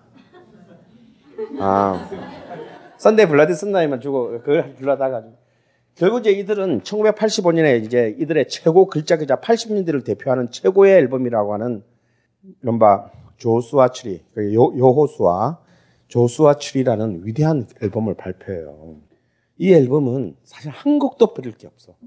그리고 이들이 70년대 때 갖고 왔던 어떤 그런 종교적인 경건함, 어떤 불의에 대한 참을 수 없는 반감, 그리고 정의에 대한 신뢰, 이 모든 것들이 정말 음악적으로 가장 완벽하게 만들어진 앨범이 이 조수아 추리예요. 이 앨범은 정말 전곡을 여러분이 한번 다운을 받아서 그 가사도 그렇게 어려운 영어가 아니야. 쫙 그 보는데 가사와 같이 여러분 꼭 한번 차근차근 한번 보시면 아 이때가 바로 80년대 마이클 잭슨과 그냥 그 마돈나나 이런 애들이 막 진짜 폭발할 때 이렇게 고요한 애들이 그렇지만 충직하게 인간이 지켜 수호해야 될 그런 최후의 어떤 그 정의의 진실함을 정의와 진실함을 수호한 사람들이 있었구나라는 걸 알게 될 거예요. 그래서 유투와 RM은 그 이후로도 이른바 정말 순정주의자들, 락의 고전적인 순정주의자들의 가장 정말 그 계승해야 될 그 두 사람으로 남게 됩니다. 특히 그 요소아 앨범에 Where, Where the Streets Have No Name이라는 노래가 있어요. 이름 없는 거리에서라는데 이 이름 없는 거리가 어디냐 어디냐면 미국이에요. 그러니까 이들이 이제 미국에서 활동을 쭉 하면서 이제 미국을 보면 이 미국이라는 것으로 상징되는 지금 현재 세계 자본주의에 대해서에 대한 일종의 거대한 묵시록이에요. 여긴 이름이 없는 도시인 거야. 정말 먼지 구름과 사막화돼서 황폐화돼가는 그야말로 거짓 사랑들로 충만한 도시. 이 속에서 우리는 이제 어떤 길을 찾아야 될 것인가가 이 앨범의 주제였어요. 여러분 꼭 지금 나온 지 벌써 30년 됐지만 지금 들어도 여전히 정말 위대한 앨범이에요. 들어보시기 바랍니다. 그리고 RM에 대한 얘기는 오늘 건너뛰겠습니다. 자, 이렇게 해서 바로 이런 자 펑크에서 이 80년대 컬리지로 대학가들의 젊은 이제 지성인들의 연장선 위에서 이제 다시 이 주류의 부패함, 주류의 어떤 이 그 자본의 그 제어되지 않은 질주 본능을 견제하는 정말 위대한 대안과 전복의 카드가 80년대 후반에 등장하게 돼요. 우리는 그것을 얼터너티브라고 부르게 됩니다. 결국 이 얼터너티브라고 하는 것은 음악적으로 보면요. 펑크가, 펑크가 갖고 있는 비타협적인 락 음악의 가장 원형질로 돌아가자라고 생각했던 바로 그 펑크 음악의 역사적으로 미학적으로 빚지고 있어요. 두 번째는 60년대의 사이 60년대의 사이키델릭 락 음악. 그러니까 환각적인 상태에서 초월했던 세계를 꿈꾸려고 하는 그러니까 약쟁이 음악, 히피들의 이 사이키델릭 음악에 또 한 30% 빚지고 있어요. 이 사이케라는 말은 사이케라는 말은 그리스어로 정신, 영혼 이런 뜻입니다. 그러니까 그리고 델릭은 델로스에서 온 말이에요. 그러니까 이런 거지. 정신을 본다 이런 뜻입니다. 면역시로 정신이 보여요. 그러니까 이미 내가 이 현실의 질서로부터 넘어서서 초월자적 관점에서 이를 본다는 뜻이에요. 그러니까 이것은 이제 더 이상 어떤 현실적인 모든 소통의 출구가 막혔을 때 우리는 일종의 그 환각을 통해서 좌절당한 유토피아를 만들어내겠다. 그걸 우리가 스스로 건설하겠다는 거예요. 그러니까 이제 그러니까 커트 코베인이 나중에 이제 헤로인 중독으로 이제 가는 거죠. 그리고 우리 지난 시간에 그 모든 재즈의 hard bop의 수많은 기술들이 전부 다 마약으로 다 간 건 뭐냐면 내가 아무리 black is beautiful이라고 부르짖고 내가 예수를 통해서 그래 끊임없이 증명해도 씨발 현실은 여전히 깜종 새끼들이 어디다 대고 씨발 야채 소스 냄새나 저리가 이거잖아요. 그러니까 그 현실과 자기가 만드는 만들어내고 있는 이 예술의 끝없는 이상주의 사이의 간극을 도저히 면정실현을 견뎌낼 수가 없고 그러니까 약을 하는 거예요. 그럼 나 이게 너무 약이라는 게 좀 차다 보면 자꾸 늘게 되고 자꾸 늘다 보면 순간적으로 쇼크가 와서 가는 거지 뭐. 그리고 세 번째는 역시 하드록 헤비메탈에 갖고 있는 그런 이제 파괴적 충동 그리고 강력한 에너지. 그러니까 이 결국은 얼터너티브라고 하는 것이 무슨 뭐 하늘에서 북 떨어진 게 아니고 결국 60년대부터 70년대까지 진행 락의 역사에서 온갖 서로 씨바 서로 등에 칼 꽂으면서 진행해 왔던 이 다양한 갈래들의 요소들을 그 개성의 연장선 위에 놓여 있다라는 결국은 이렇게 해서 이런 자들에 의해서 80대 중반부터 미국의 전역에서는 이른바 하드코어 씬이라는 것을 만들어요. 하드코어라는 것은 장르의 이름이 아니고요. 그야말로 극단에 서 극단에 서서 본질을 추구하는 전부 대부분 다 쫄딱 망하고 거지 됐어요. 왜냐하면 또 너무 본질을 충실히 하다 보면 이, 이, 런말 하기 제일 쉽잖아. 우리는 이 모든 썩은 기존의 가치와 결별해야 돼. 근데 아무도 내 걸 안 들어줘. 근데 같은 우리 그렇게 다 합의했어. 이 동네에서. 다 차고, 우리 동네 차고에서 다 합의했어. 너무 배가 고파. 근데 요중에 두 명이 그래도 좀 약간 대중들이 알만한 노래를 해가지고 한 5천 장 팔려서 이제 따뜻하게 돈을 벌었어. 그러면 어떻게 됐어? 우리 나머지 우리들은 배신자들. 자본주의 유혹에 넘어간 쓰레기들. 이렇게 되는 거야. 그래서 다 망하는 거예요, 결국은. 혹은 자살하거나. 그렇게 해서 이제 미국 전역에 사실상 대중적 영향력은 사실상 전무해. 근데 나중에 이제 커트 코베인 형들 때문에 나중에 얘들이 조명되는 것이지, 뒤에 이, 이른바 시애틀 그런지에 붐이 없었으면 얘들은 영원히 묻혀놨, 묻혀져 있을 텐데, 생각보다도 많은 또 U2, REM 형들의 영향도 있고, 전역에 이런 정말 생 정통이라 자처하는 생양아치 하드코어 씬이 전국에 깔리게 돼요. 셀 수도 없는 애들이 깔리게 돼. 그렇게 해서 이들에 의해서 이제 여러분들한테 익숙한 누가 얘들 판을 내주겠니? 어? 메이저 레코드에서 사장이라면 이거는 전부 다 악마 새끼들이라고 보는데 누가 누가 얘들 판을 내주겠어? 그러니까 다 이제 막 동네 막 뭐 옷집 하는 아저씨 이런 애들이 이제 제작자가 되는 거고 막 형, 500불만 줘봐. 그러면 우리 판 한 장 만들 수 있다니까. 뭐 이러면서. 그러니까 실제로 이렇게 해서 만드는 인디 레이블이 100만 장, 200만 장씩 파는 메이저 거대한 레이블로 성장한 게 뭐냐면, 아, 갑자기 그 레이블 이름 생각난다. 왜 오프스프링이랑 그린데이 를 낸 그 레이블 또, 또 그렇게 5천 달러로 시작한대요. 그런데 막, 막 오프스프링하고 그린데이가 막 100만 장, 200만 장씩 팔면서 막 떼돈 벌었지.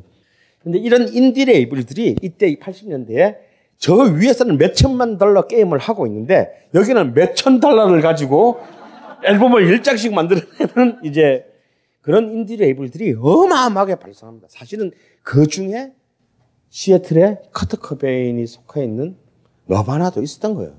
너바나의 첫 번째 앨범은 진짜 600달러로 만들었어요. 그런데도 한, 그 동네에서 그래도 그게 거의 한 5천 장인가 팔렸어. 이 5천 장 팔리다 보니까 뭐 이게 좀 몇 개는 또 LA까지 넘어가고 뭐 그래서 야 LA에서도 야, 너 이거 들어봤어 막 이러면서 이제 어린 애들이 막 사인 좀 해줄래 막 이제 뭐 약한 상태에서 뭐 이런 애들 생기고 이제 그랬다는 거예요. 그리고 얘들의 이제 두 번째 근거지는 뭐냐? 자, 그 한지 씨발 깡촌에 있는 막 그 클럽들. 어, 많이 차봐야 한 50명 차면 막 꽉 차고 막, 뭐 거기서 자기가 마치 레드 제플린이나 유투가 10만 명 앞에 두고 하는 그런 애 된 것처럼 막 온 가오는 다 잡으면 여러분 그 School of Rock이라는 영화 봤죠? 거기서 잭 블랙이 진짜 그 모든 것을 보여주지 않습니까? 막.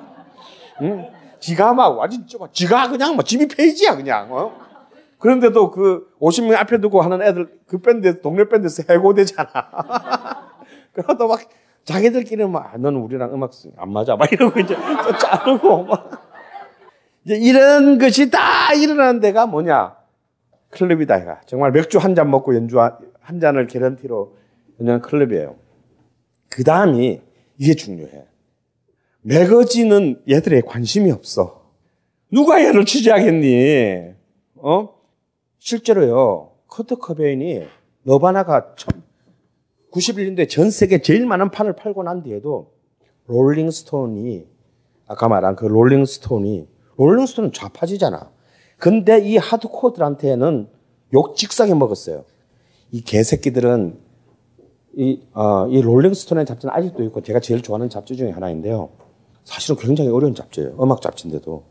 좌파 지식인의 잡지거든. 65년도에 창간했어요. 그러니까 캘리포니아에 대학생이 창간했어요. 이른바 신좌파. 운동권회가 이걸 만든 거야. 만들어서 지금은 전 세계에서 가장 영향이 있는 음악 잡지가 된다. 특히 락, 락계에서. 이 잡지만 하더라도 락이 가지고 있는 어떤 비판적인 이 attitude 이런 것들을 굉장히 높이 평가하는데 펑크를 굉장히 인정하지 않았어. 그러니까 이것도 쓰레기다. 양아치들이다.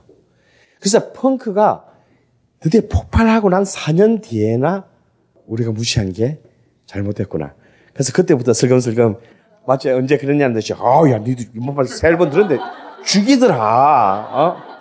도대체 어디서 그런 영감을 넣는 거냐면 인도만 생각. 이게 그걸 얘들은 다 알고 있는 거야. 이 하드코어 신 애들은. 그래서 이 씨발 이 개, 어, 이제는 너무나 엄청난 사회적 영향을 가진 잡지가 되다 보니 얘들은 이제 이른바 여피들, 이미 중산층이 된 지식인들을 상대로 여피들을 상대로 요트 광고나 하는 이런 쓰레기 같은 잡지가 어디다 대고 씨발 여기 와가지고 같은 편이라고 그래가지고 실제로 커트 커베인이 대박 내고 너바네로 대박 내고 난 뒤에 롤링스톤이 인터뷰하러 왔어요. 인터뷰 왔어. 근데 커트 커베인은 약에 취한 상태로 자기 집에서 어떤 티셔츠를 입고 있었냐면 corporate corporate sucks. 롤링스톤 내놓고 좆까 씨발놈들하고 욕하는 그 글자가 쓰여진 티 입고 음, 인터뷰하러 왔어요. 들어오시지. 그러다는 거야. 그러니까 커트 커베인 같이 이미 슈퍼 세계적인 슈퍼스타가 된 애들도 그런 어떤 이 거대 권력을 가진 이 매체, 이 잡지에 대한 증오심을 스타가 되고 난 뒤에도 잃지 않았다라는 거예요. 그러니 저 동네 밑바닥에 있던 애새끼들은 더 악을 썼겠지. 아무도 사실은 지들을 달아줄 마음이 없는데, 응? 롤링스톤에서 취재도 우리 절대 응하면 안 돼. 막 이런 거 있잖아. 아, 지금 영화 찍으면 잘할 수 있을 것 같은데. 아, 씨, 20년 전에는 그런 생각이 안 났지. 그런데 그 매거, 그게 매가, 매거진이잖아. 근데 매거진이 아니고 팬진. 그러니까 동네에 아무리 안 해도 지팬이 한 다섯 명이 있단 말이야. 그러니까 그 팬들이 진짜 PC로 쳐가지고 저거들끼리 오늘 우리가 좋아하는 이 밴드의 베이, 베이스 생일은 며칠 뭐 이런 거 있잖아. 일주일 뒤에 어디서 정모해요 이런 거 있잖아. 그걸 이제 매거진에 대항한다는 의미에서 팬질이라고 합니다. 동네에서 만든 거. 근데 이게 또 장난이 아니야. 이게 또 이게 그래도 있잖아. 좀 동네에서 알려주면 이게 점점점 이것도 이제 뭐 발간 부수가 막 500매 막 이렇게 이제 막 늘어나는 거지. 그래서 이게 인디레이블과 클럽, 펜진 이것들을 이제 바탕으로 이 하드코어 신이 이제 발달했고 발달하게 되는데 아, 여러분들의 눈을 갑자기 번쩍 뜨게 하기 위해서 제가 굉장히 놀라운 현대 미술을 하나. 근데 이게 뭐냐면요. 이 기거라는 현대 미술가의 이 작품의 이름은 Penis Landscape예요. 자, 자지 풍경이라는. 근데 바로 그 그럼에도 불구하고 아무런 솔직히 얘들이 대중적인 영향이 별로 없었는데도 불구하고 메이저 시스템이나 이른바 주류의 질서들, 레이건 시대의 주류 질서들은 이 새끼들이 곱겠어? 아, 이 새끼들은 언젠가 한번 닭 잡듯이 잡아야지. 그렇게 벼르고 있는데 85년에 어디 아, 갑자기 뭐 난 들어본 적도 없는 그런 밴드가 그런 하드코어 밴드가 앨범 자켓에 기거라는 이 사람은 유명한 사람이에요. 기거 근데 이 좀 사진이 좀 굉장히 그렇잖아. 남자의 성기를 가지고 만든 이 기거의 작품을 그 동네에서 어차피 몇백 명 보지도 않는데 듣지도 않는데 앨범 자켓으로 이 사진을 앨범 자켓으로 발표했는데 딱 기다렸다. 이거 진짜 잘 걸렸다. 이래가지고 주 검찰이 기소를 합니다. 이래가지고 사실은 아무것도 아닌 앨범 자켓을 가지고 공판을 이제 한 3년을 가게 돼요. 니들, 니들 쓰레기야, 씨발놈들아는 뭐 도대체 뭐, 어, 뭐 놀래. 음악을 하면 곱게 나죠. 앨범 자켓에 남자 자질은 왜 들고 지랄이야. 막 이래가지고 이제 법정 공방이 한 3년을 가요. 그래서 막 유튜브 이런 애들도 막, 야, 이건 표현의 자유에 대한 심각한 도전이다. 막 이래가지고 이제 막 오히려 막 메이저 밴드들 중에서 싸가지는 애들도 막, 막 해가지고 결국은, 결국은 무죄로 끝나. 이겨. 어, 피고가 승소를 하는데 이 와중에서 밴드는 해산을 해요. 왜 그런 거 있잖아, 왜. 어, 3년 송사에 연료, 연료 효부 없다고. 그러니까 사실 걔들 노리는 거는 승, 승소하는 게 아니야. 어, 니들이 어떻게라도 조금만 하면 우리는 언제나 니들을 괴롭힐 준비가 늘 되어 있다는 걸 너희들은 알아주길 바란다. 라는 것이지. 그러니까 이 레이건 시대의 정치적 보수주의가 사실은 이들의 상태를 그대로 이렇게 곱게 놔준 것은 아니라는 것을 한 예를 제가 든 거예요. 이런 이제 하드코어 신들이 미국 전역에서 개 난리를 블루스를 떨고 있는데 드디어 이제 이 본래 우리 우리 옛말에 훌륭한 말 있잖아. 빵구가 찾으면 똥 산다고. 그리고 뭐가 바뀌려면 뭐가 바뀌려면 여러분 이거 혁명의 제일 원칙이야. 뭐가 바뀌려면 양뛰기가 돼야 돼. 양뛰기. 어, 양뛰기라는 말 알아요? 뭘, 뭘 생산할 때 있잖아. 뭐, 뭐, 좋은 질을, 이게 아니고, 일단, 일단 양으로 많이 만들어져야 된다는 거야. 어? 싸게 팔더라도 일단 막 양뛰기로 넘겨야 된다 이거야. 그러니까 양이 많아지다 보면 드디어 질적 전환의 역사적 계기가 옵니다. 근데 뭘 하나 제대로 만들, 뭐, 어설프게라도 만들지도 않는데 언제 우리가 질적인 전환이 올 거야. 그러니까 되든 안 되든 씨발 내 마음에 들, 드는 수준이 아니더라도 저 화장실에 가면 남자 화장실에 가면 저기 벙커 화장실에 가뭐 써놨어요. 무슨 일인지 뭐, 뭐 일을 하는데 제일 빠른 길은 맨땅에 헤딩이다. 여자 화장실에는 그런 말이 없는 것 같아. 어. 왜 그게 남자 화장실에만 있지? 이렇게 말하니까 내가 여자 화장실에 들어가 본 거잖아. 근데 그러니까 뭐가 잘 될 때까지 뭐 한답시고 이게 다 지식인의 한계 이게. 뭘 하면 안 돼. 어설프고 막 개판에달라도 일단 막 씨발 막 우리끼리 자뻑하고 남들이 보면 막 진짜 손가락질 받는 한에 있더라도 막 절대 롤링스톤 좀 우리 인터뷰 하는 거 아니야. 절대 아니야. 뭐 조선을 보고 우리 절대 인터뷰 안 해. 막 이런 거 있잖아. 조선을 뭐 아무 생각도 없는데. 막 이런 거라도 막 해야 되는 거야. 막 하다 보면 어떤 순간에 뭔가 이 질서를 확 도약하는 정말 눈부신 질적 비약의 순간이 옵니다. 제발 로또에 당첨돼달라고 비는 사람에 대한 하느님의 자세인 것이지. 일단 사. 씨발 사지도 않고 어떻게 로또 1등에 당첨해 달라고 비는 거야. 씨발 하느님을 보니 너무 답답한 거지. 그 순간적인 질적 비약이 뭐냐? 바로 시애틀. 그 정말 어쩌면 음악 혁명의 도시라고 할 만한 시애틀에서 일어난다. 시애틀이라는 도시가 미국에서 굉장히 독특한 도시예요. 거기에 뭐가 있습니까? 보잉사가 있어요. 그리고 그 뭐냐? 제일 유명한 마이크로소프트사. 사실은 굉장히 화이트 칼라의 지금 뭐 이런 거 내가 가본 것 같지만 한 번도 가본 적은 없어. 근데 화이트 칼라 거 그리고 대도시 중에서 굉장히 소득 수준이 평균 소득 수준이 굉장히 높은 도시고 백인 비율이 굉장히 높은 도시예요. 그런데 여기서 지미 핸드릭스가 나왔다는 건 참으로 재밌는 도시인 것이지. 근데 바로 그 시애틀 그런 시애틀에 이제 약쟁이 동네 양아치들이 우르르 있는데 이 시애틀에서 결국 빅포 밴드가 등장합니다. 그 중에서 이제 이 시애틀 그런지, 그래서 이 그런지라는 말은 뭐냐면, 글자 그대로 이렇게 막, 그렁그렁그렁그렁, 어, 이 기타가 이렇게 막 지저분하게 막 그 울리는 어떤 그런, 결코 아름답지 않은 상태의 소음에 가까운 어떤 그런, 그런 것을 표현하는 말이에요.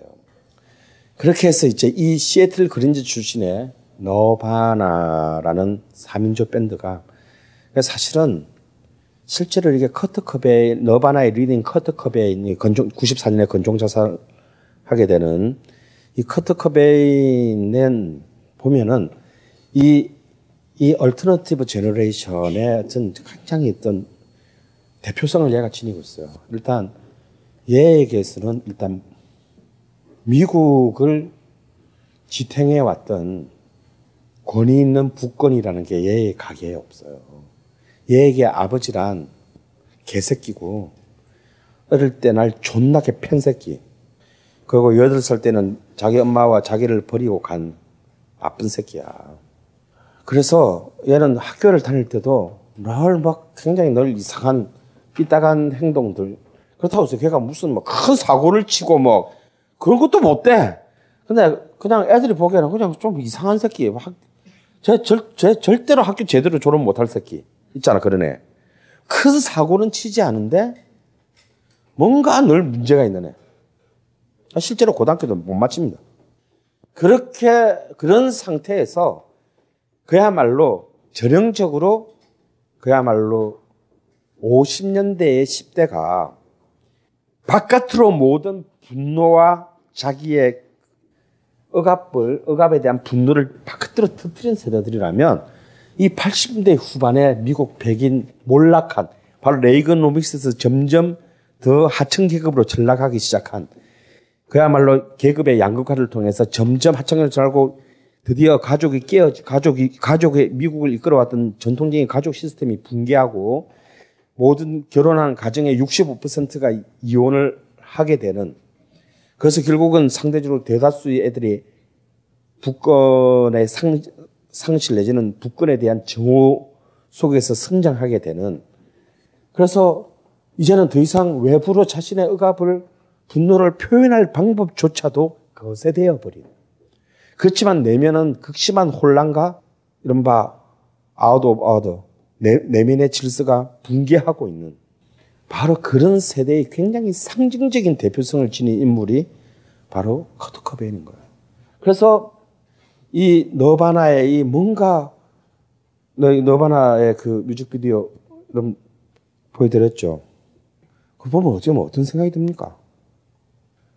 이들은 더 이상 있잖아요. 뭐 전통의 엘비스 프레슬리 씨부터 쭉 내려왔던 저, 펑크 때까지 내려왔던 락에는 아무리 서로 저들끼리 죽이고 딸리고 씨발 저 새끼들 다 죽여야 돼 부패한 새끼들이야 막 이렇게 해도 끝없이 내려왔던 공통적 가치가 하나 있었어요. 그게 뭐냐면 마초주의야.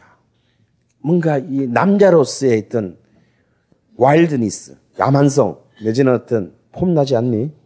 나 락커야 이거. 이거는 아무리 저것끼리 서로 덕에 칼 꽂고 개 지랄을 해도 그 유전자는 계속해 왔어요. 근데 커트 커벤에 딱 이러게 되면 더 이상 그 이전에 락커들에서 받, 받았던 마초적 파괴주의가 보이지 않아요. 얘는 굉장히 샤이해. 아, 그리고 저 좀 아파요. 관심 없어요. 네가 어떤 상처 속에 있는지 관심 없어. 내 상처를 쳐다보는 것도 짜증나 이제. 그래서 그 건축주의의 상징인 건젠 로지스의 엑슬 로즈하고 이 커트 커베인의 불화는 굉장히 역사적인 불화입니다. 이건 건즈 앤 로지스는 전형적인 막 어? 캘리포니아 남자 마초의 상징이잖아. 근데 커트 커베인의 마누라가 이제 그 유명한 그 홀의 리드인 코트니 러브, 잖아요 근데 그 새끼 진짜 나쁜 새끼 엑슬로즈가. 무슨 시상식에서 같이 앉아 있는데 아무 말도 안 했는데 옆에 슉 지나가다 그랬대. 엑슬로즈가 그 저기 커트 커베인 마누라 보고 이 씨발 개 쌍년아 이 조용히 해 쌍년아. 그러고 이제 지나갔다는 거야. 보통 같으면 이제 그 정도면 이제 큰 싸움이 나야 되잖아. 근데 커트 커베인은 찍었으면서 지 마누라한테 아 제가 너 보고 개년이래. 근데 그걸 가던 엑슬로즈가 들은 거야. 너무 기분 나쁜 거야. 지가 기대하는 반응이 아니었어. 그래서 막 그때부터 이제 유명한 이제 논쟁이 시작됐죠. 저 새끼는 게이, 게이 결혼은 했지만 저는 진짜 게이고 저거 여자 역할하는 게일 거야. 뭐 그런데 그런 진짜 굉장히 말도 안 되는 비난에 대해서 커터 코베는 아, 그러시든지 말든 아, 관심 없어. 굉장히 독특한 캐릭터예요. 그런 게 The Smells Like Teen Spirit 같은 그런 뮤직비디오에도 굉장히 그 그런 이상한 허무함, 정체를 정처를 잃어버린 내가 어디로 가야 되는지에 대한 아무런 왜냐하면 펑크 애들은 그게 아무리 개 양아치처럼 굴어도 있었잖아요. 왜? 모든 내 눈앞에 보이는 건 전부 다 썩었어! 라는 게 있었잖아. 그러다 보니까, 그러면 내 눈앞에 보이는 나는 다 썩었다 그랬으니까 나도, 나도 썩은 것이라고 해야겠지?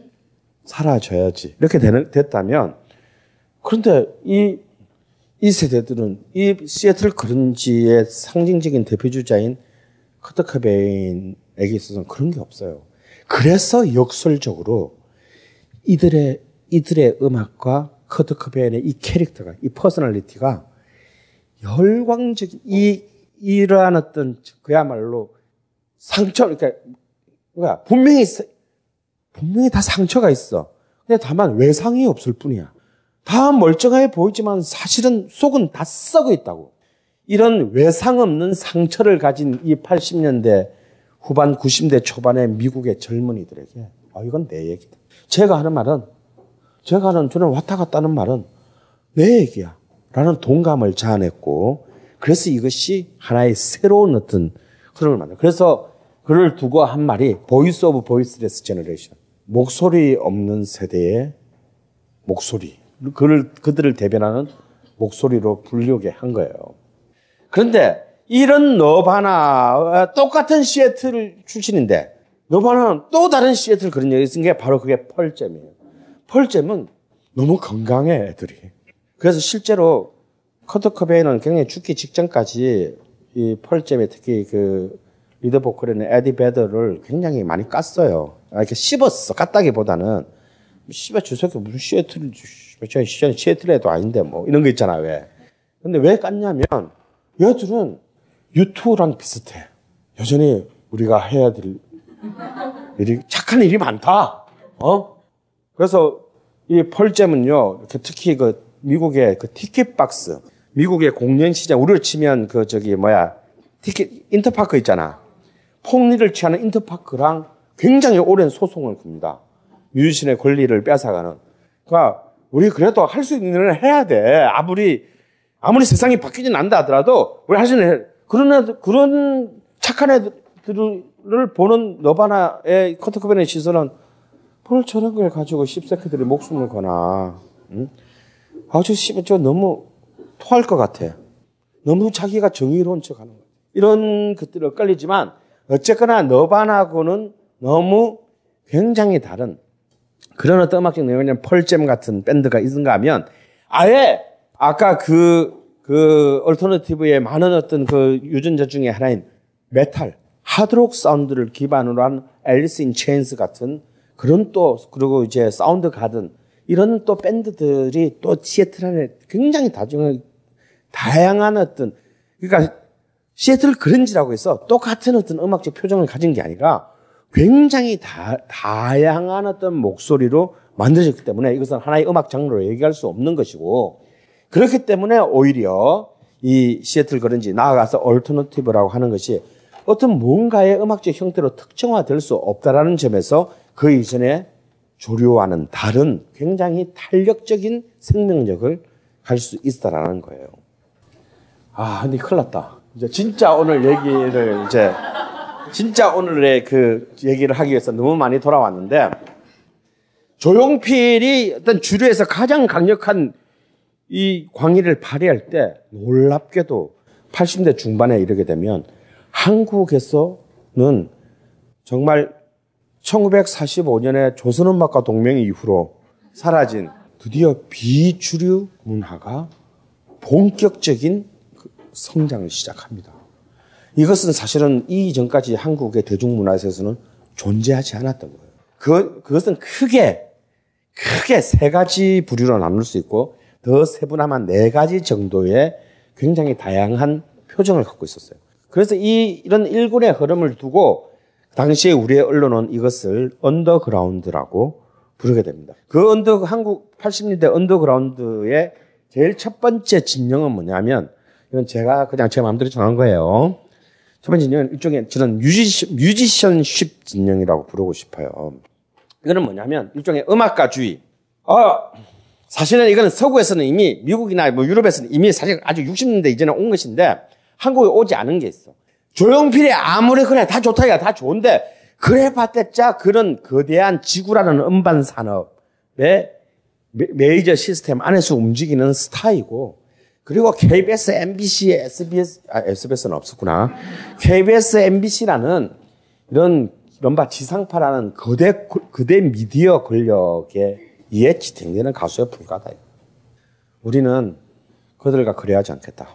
나는 오직 나의 음악과 음악만 가지고 대중에게 만나겠다. 대중과 만나겠다. 그래서 그 대중과 만나는 게딱두 가지죠. 앨범, 그리고 뭐겠어요? 콘서트다.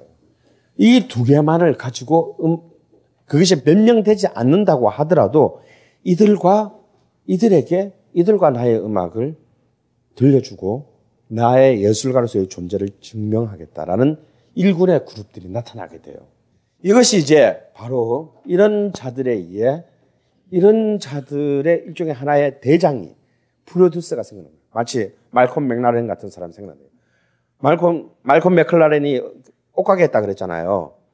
이 동아기획의 수장인 김영은 뭐한 사람이냐면 70대 초반에 이분이 옥천 출신이야. 근데 머리가 좋아서 집이 굉장히 가난한데 대전 고등학교를 중학교를 끝으로 이제 집에 농사를 지어야 될 판인데 중학교 때 아버지의 바람과 달리 중학교 생이 너무 아까우니까 내가 학교를 보내드리겠습니다 해가지고 대전 고등학교를 심을 치겠는데 붙어버린 거야.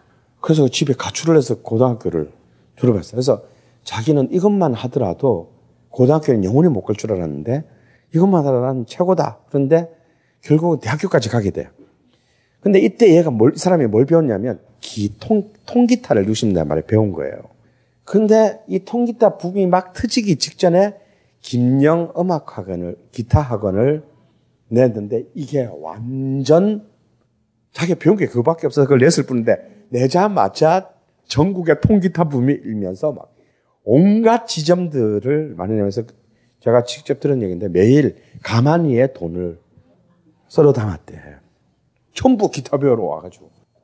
그래서 그 돈으로 기타 학원에서 번 돈으로 광화문에 음반 사, 음반 가게도 내고 뭐 이렇게 해서 이제 계속 이런 걸 돈을 많이 모은 사람이에요. 그러니까 기타 학원을 하다 보니까 다 이 음악하는 애들이 이제 그 가난한 무명 음악하는 애들이 강사로 아르바이트를 많이 했을 거 아니에요. 그렇게 해서 많은 사람과 인맥을 쌓았고 특히 70대 말 80대 초에 한국 언더그라운드의 대부가 있었는데 초기 언더그라운드의 대부는 김영이 아니라 누구였냐면 여러분도 잘 아시는 이장희였어요.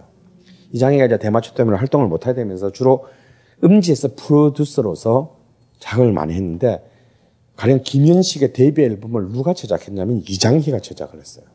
사랑과 평화의 앨범을 누가 제작했냐면 이장희가 제작을 했어요. 그리고 나중에 이제 들국화의 일원이 되는 최송원이 그 들국화 말고 또 다른 뭐 이상한 친구들이랑 트리오를 낸 앨범이 냈는데 그것도 이장희 이장희 동생하고 뭐 근데 당연히 그 멤버의 형인 이장희가 쳤어요. 이런 식으로 그러다 보니까 이제 이장희라는 사람 이장희라는 사람 판을 많이 낸 그런 그 음지의 사람들이 판을 많이 내, 내주다 보니까 계속 망하겠지. 계속 부도가 나. 근데 이분은 이제 김영은 돈을 많이 벌었기 때문에 계속 친구니까 기장한테 돈을 빌는데 돈을 갚을 생각을 안 해. 그래서 차라리 그냥 저한테 돈을 돌려받기는 글렀으니 그냥 내가 하는 게 낫겠다. 어차피 내가 줘서 망하느니 그거 어차피 못 받을 거니 내가 하는 게 낫겠다 하고 이제 했는데 그 당시만 하더라도 우리나라 음반사는 아무나 음반사를 낼 수가 없었어요. 이게 뭐냐 허가제였어. 그럼 무슨 무슨 뭐 시설들을 갖춰야 되고 뭐 굉장히 요건이 복잡해. 그런 상태에서 그래서 그는 음반사가 아니라 기획사라는 형태로 조그만하게 내고 이른바 스라블 레코드사가 이제 이 음반에 대한 생산과 배급을 이제 하는 조건으로 해서 조그만하게 동아기를 출범시켜서 철저하게 자기 세계를 가진 사람들. 안- 어차피 뭐, 자기가 이 판 들고 근데 방송국 기후 끓이면서 뭐, 아, 저 한- PD는 한번 들어봐 주세요. 뭐 이런 거 하기는 자기도 가오 상하고, 이분이 제일 좋아하는 말이 가오야. 어, 진짜. 일부, 우리 시즌 1 할 때 제가 동아교육 얘기 잠깐 했던가요? 어, 망한 이유도 얘기했죠. 그냥 가오 때문에 세무 조사를 받는데도, 그럼 뭐, 보시든가. 그러고 자기는 나가고. 그래서 한 세금 폭탄 한 두 번 받고 이제 망했는데 이분의 이데올로기는 가오예요. 그래서 자신의 뮤지션들도 가오가 있기를 바랬어. 그래서 당연히 자기 세계가 있고 지음악을 하는 사람들을 믿고 음반을 만들어줬어요. 바로 이제 시대는 이미 변하고 있었던 거예요. 조용필로 인해서 이제 젊은 음반 시장으로 유입된 젊은 대중들은 이제 한국의 음반 앨범 컨텐츠로도 충분히 음악적 만족감을 느낄 수 있다는 것. 그리고 또 한국말로 됐기 때문에 더욱더 깊은 커뮤니케이션을 할수 있다는 되거든요. 그래서 조용필 이제 말고 또 다른 거 없어. 를 요구하게 된 거예요. 이것이 80년대에 한국 언- 언더그라운드의 제일 첫 번째 중요한 조류인 동아기획 군단으로 상징되는 musicianship의 이 조류가 폭발할 수 있었던 물적 조건이 돼요. 왜냐하면 계속 조용필 노래만 들을 수는 없잖아. 근데 또 다른 주류 가수 아직까지 조용필까지 쫓아오지를 못했기 때문에 눈에 안 차. 소방차로 만족할 수는 없어. 음. 이선이 좋은데, 근데 왠지 이선이는 노래만 잘하는 옛날 그런 스타들이랑의 연장선에 있지. 뭔가 나의 새로운 더 어떤 뮤지션들의 요, 요구하고 싶은 그 조건에서는 뭔가 아니야. 근데 조금 잘생기지도 못하고 키도 작은데 저렇게 노래 잘하니까 그건 좋아. 그래서 이순희 팬 중에서는 여자가 많았어. 보이시 했잖아. 그래서 아, 안 이뻐도 성공할 수 있다. 어. 근데 이런 사람들 뺀 뭔가 더 어떤 은하들을 원했던 사람들의 요구가 막 올라오고 있을 때 바로 동학이 출범한 거예요. 그래서 그 이전까지는 문제아들이었던 사람들 어디에 가서 그 사장님한테 굽실거리고 뭐 하는 거 싫어했던 사람들. 그래서 결국 판넬 기회를 영영 계속 잃어버리고 있었던 사람들. 전인권 같은 사람들. 사실 전인권이 처음으로 앨범을 낸건 앨범에 참가한 건 78년이에요.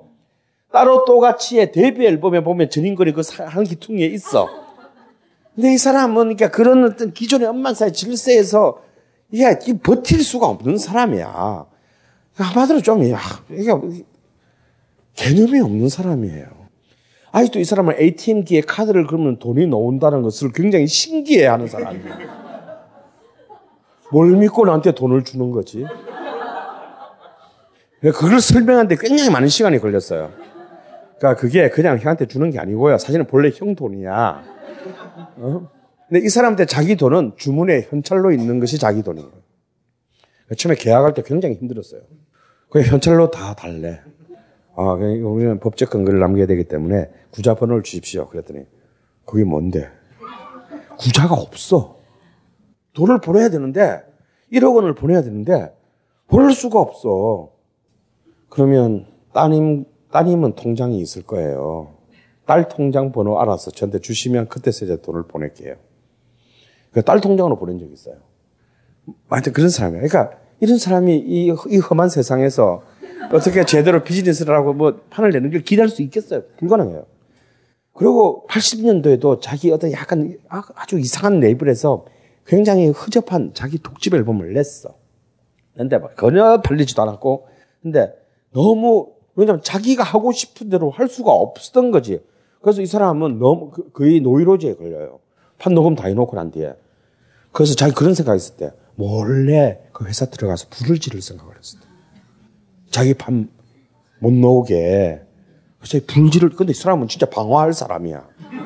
어, 예를 들자면 그런 거예요. 그 이건 시간 어찌 보면은 사회 부적격한 사람이야. 그런 사람이 있는가 하면 특히 이 뮤지션십에 제일 수장인 사람이 누구냐? 모든 이런 계통의 사람들이 그래도 다, 아, 저 형은, 저 우리 형이야. 라고 하는 사람이 있었어요. 바로 조동진이었어요. 아마 제가 한국 대중음악의 중림칠연이라고 불렸던 그러니까 조동진은 장르를 넘어선 그런 뭔가 자기의 세계를 소중히 여기는 이 정말 그 사공화국, 오공화국, 오공화국이라는 이 개 양아치 시대에 내가 그냥 딴따라가 아니라 나의 예술을 하는 사람이다라는 것의 가치를 여겼던 가장 맏형이었어요.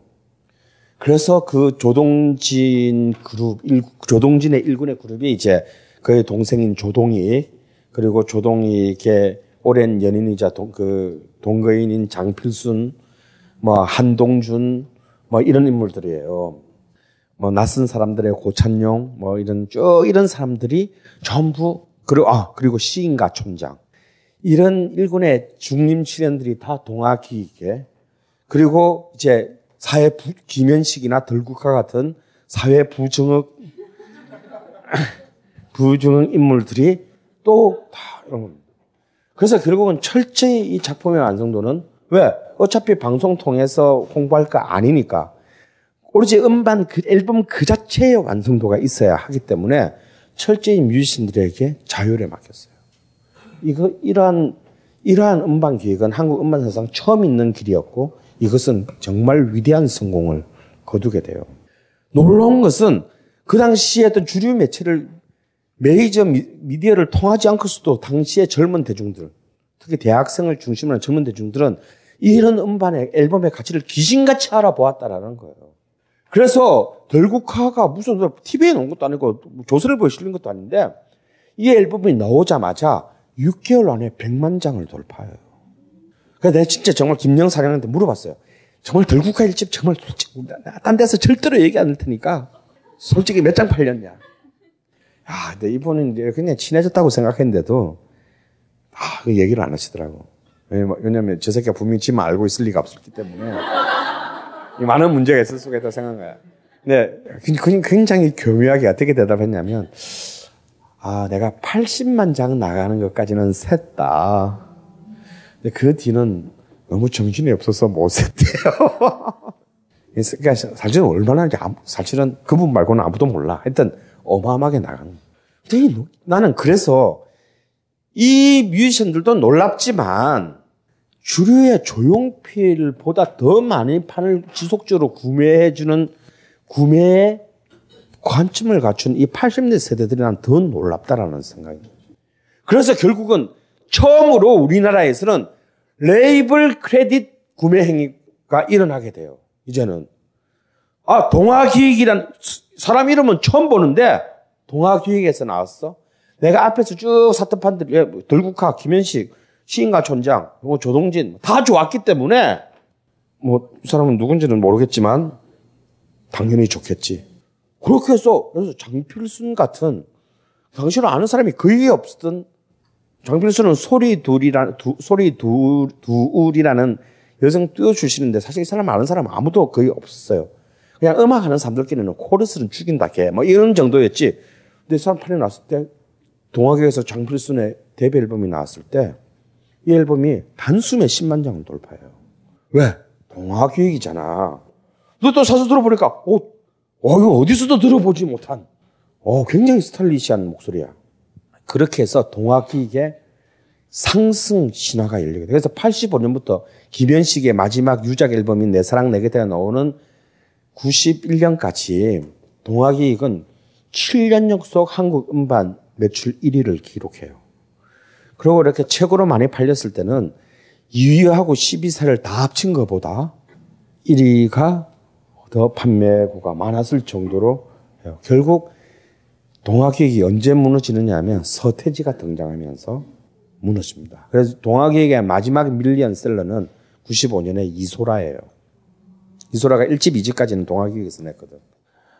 그래서 이 동아기획이라는 것으로 상징되는 처음으로 정말 이들이 무슨 우리 여러분 앞에서 봤던 펑크나 alternative 같은 어떤 기성 질서, 제도 질서에 대해서 씨발 다 좆까, 씨발 다 죽었어. 이거는 전두환 시대 때 절대 가능할 리가 없었죠. 그렇지만 이들은 그 이전 시대에서는 절대 가져보지 못했던 음악가 정신, 그리고 음악가로서의 attitude, 태도를 가지고 있었다는 점. 그리고 그것을 처음으로 프로덕션 과정에서 프로덕션 시스템에서 인정해주는 프로듀서를 만났다라는 것. 그리고 실제로 이것이 앨범이 release되고 마케팅하는 과정에서 기존의 모든 방식과는 완전히 다른 음악 그 자체의 신뢰도를 가지고 대중들하고 만났다는 것. 결국 이들에 의해서 한국 대중음악의 위대한 전성시대는 사실상 완성돼요. 그리고 주류의 지구 레코드의 조용필과 동아기획의 이 수많은 언더그라운드 아티스트들에 의해서 사실은 80년대 한국 대중음악의 주류 비주류 동반 성공 신화가 처음으로 만들어지게 됐던 것입니다.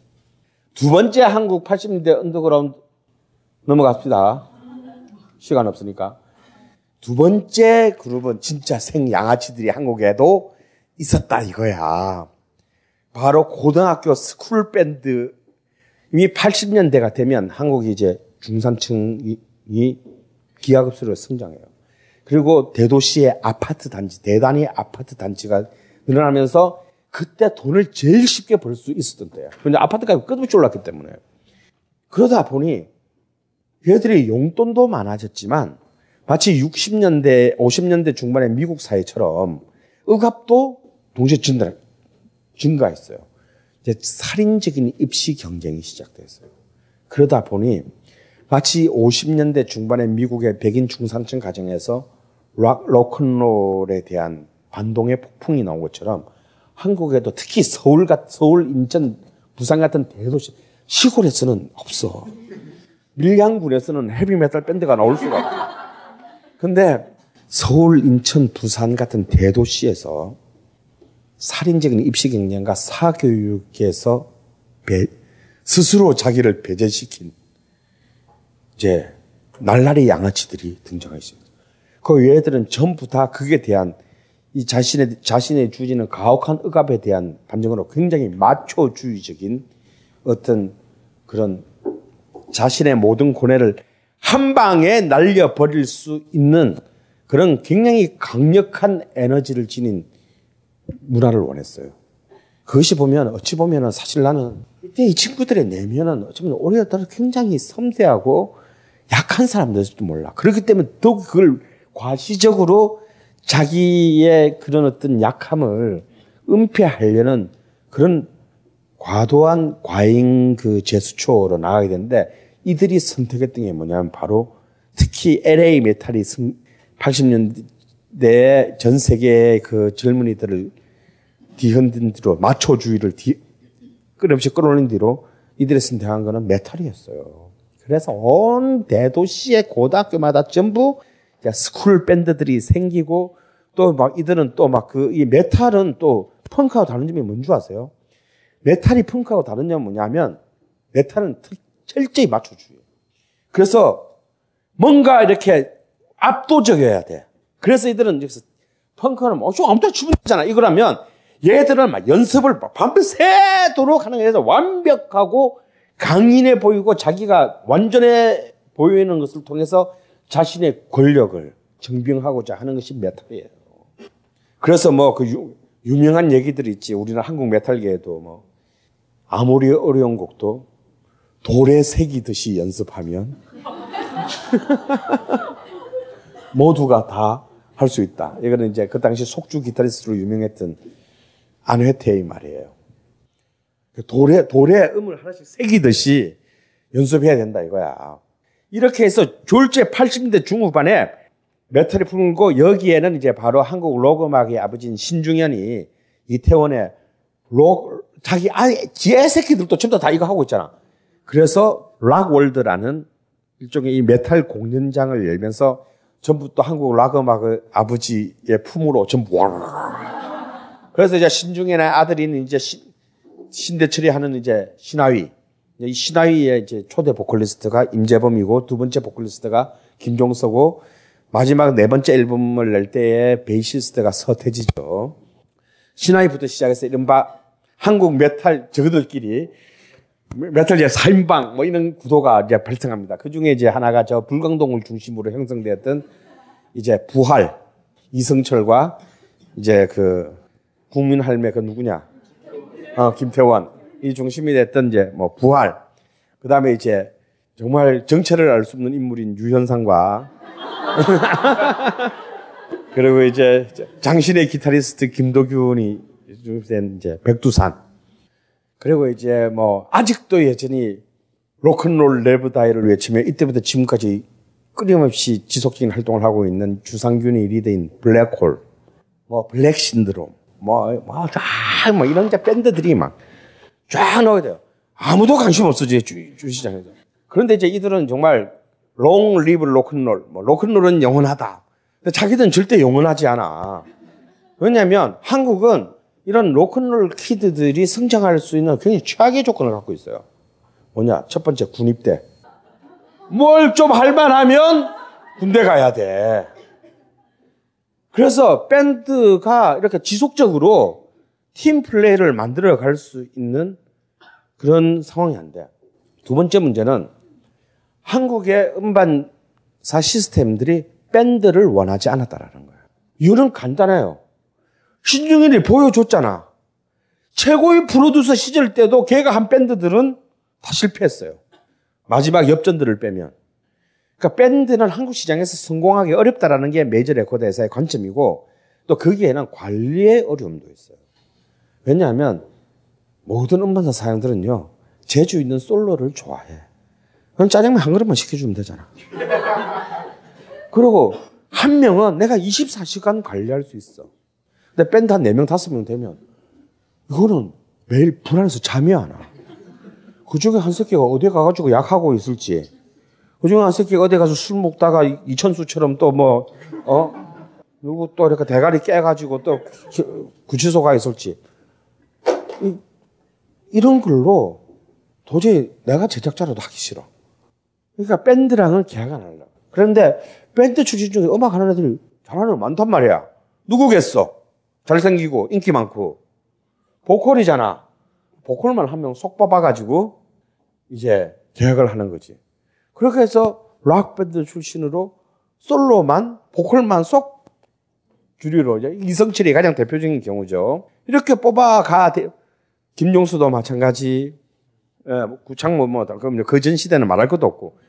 이 헤비메탈은 그래도 그전 시대는 좀 달랐잖아. 얘들은 뭔가, 우리는 뭔가 이렇게 그 비밀 결사적인 어떤 그런 결속적이 있었는데도 불구하고, 결국 이제 군대 갔다 오고 먹고, 먹고는 살아야 되고, 애원도 생기고, 뭐, 뭐 집에서는 씨발 사람 대접 못 받고 이러다 보니까 왠지 음반사에서 야 너만 나와. 그랬을 때 아무리 우리끼리는 씨발 절대 조선일보 인터뷰하지 마 막 이렇게 해도 얘들은 어차피 어차피 딴따라의 피가 흐르는 사람들이잖아. 성공하고 싶고 유명해지고 싶잖아. 그래서 이들이 도덕적으로 굉장히 허약했다기보다 한국의 80대 말의 조건 자체가 지금도 마찬가지예요. 조건 자체가 이런 4명, 5명, 6명의 밴드가 이른바 mainstream으로 연착륙 할 수 있는 경로가 존재하지 않았다라는 거예요. 결국은 그냥 이 밴드는 보컬리스트들을 공급해야 되는 주류 그 음반사의 보컬리스트를 공급해내는 그런 어떤 그 저수지의 역할, 공급자의 역할을 하는 것으로 끝나고 맙니다. 하지만 그럼에도 불구하고 이 메탈키드는 앞에 이 그룹들에 비해서는 굉장히 대중적인 영향이나 음반 판매나 이런 것들은 약했지만 바로 이 메탈 kid 80년대 한국 언더그라운드의 메탈 출신들이 나중에 90년대에 한국 주류 음악을 이끌어가는 주역들이 돼요. 신해철이 그렇고 서태지가 그렇고 그리고 뭐 김종서가 그러하고 이성철이 이런 인물들이 나중에 이제 90년대에 그 주력적인 어떤 인물로 성장하게 된다는 것.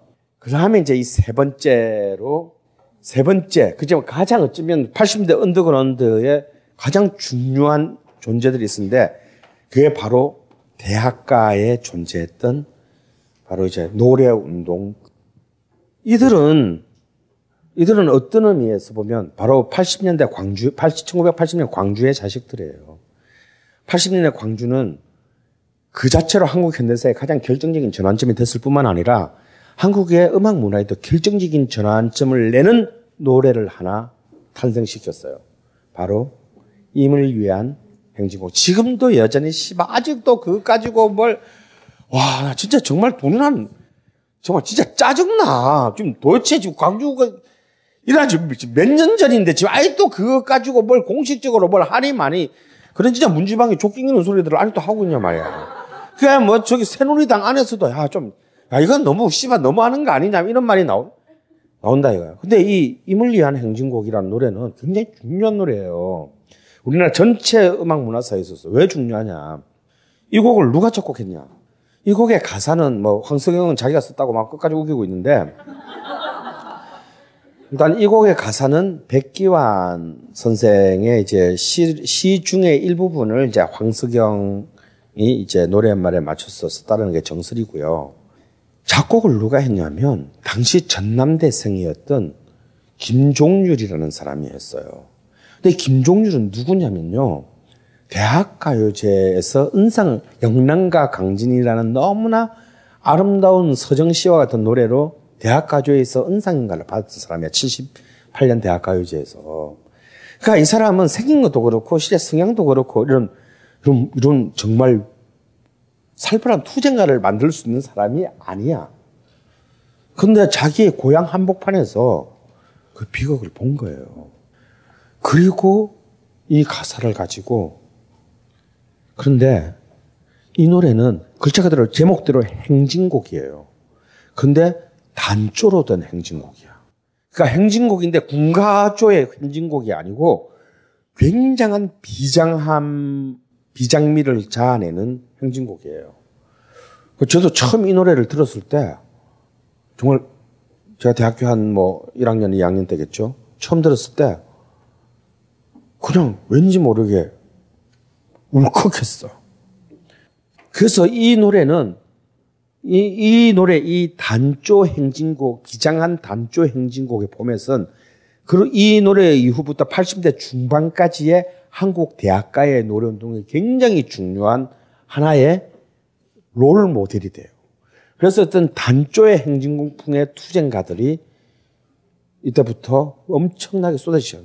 드디어 이제 여기서부터는 그 이전 70년대에 한국 대학가 메이저 캠퍼스의 대학가에 있었던 이른바 통기타 서클과는 완전히 결별하게 돼요.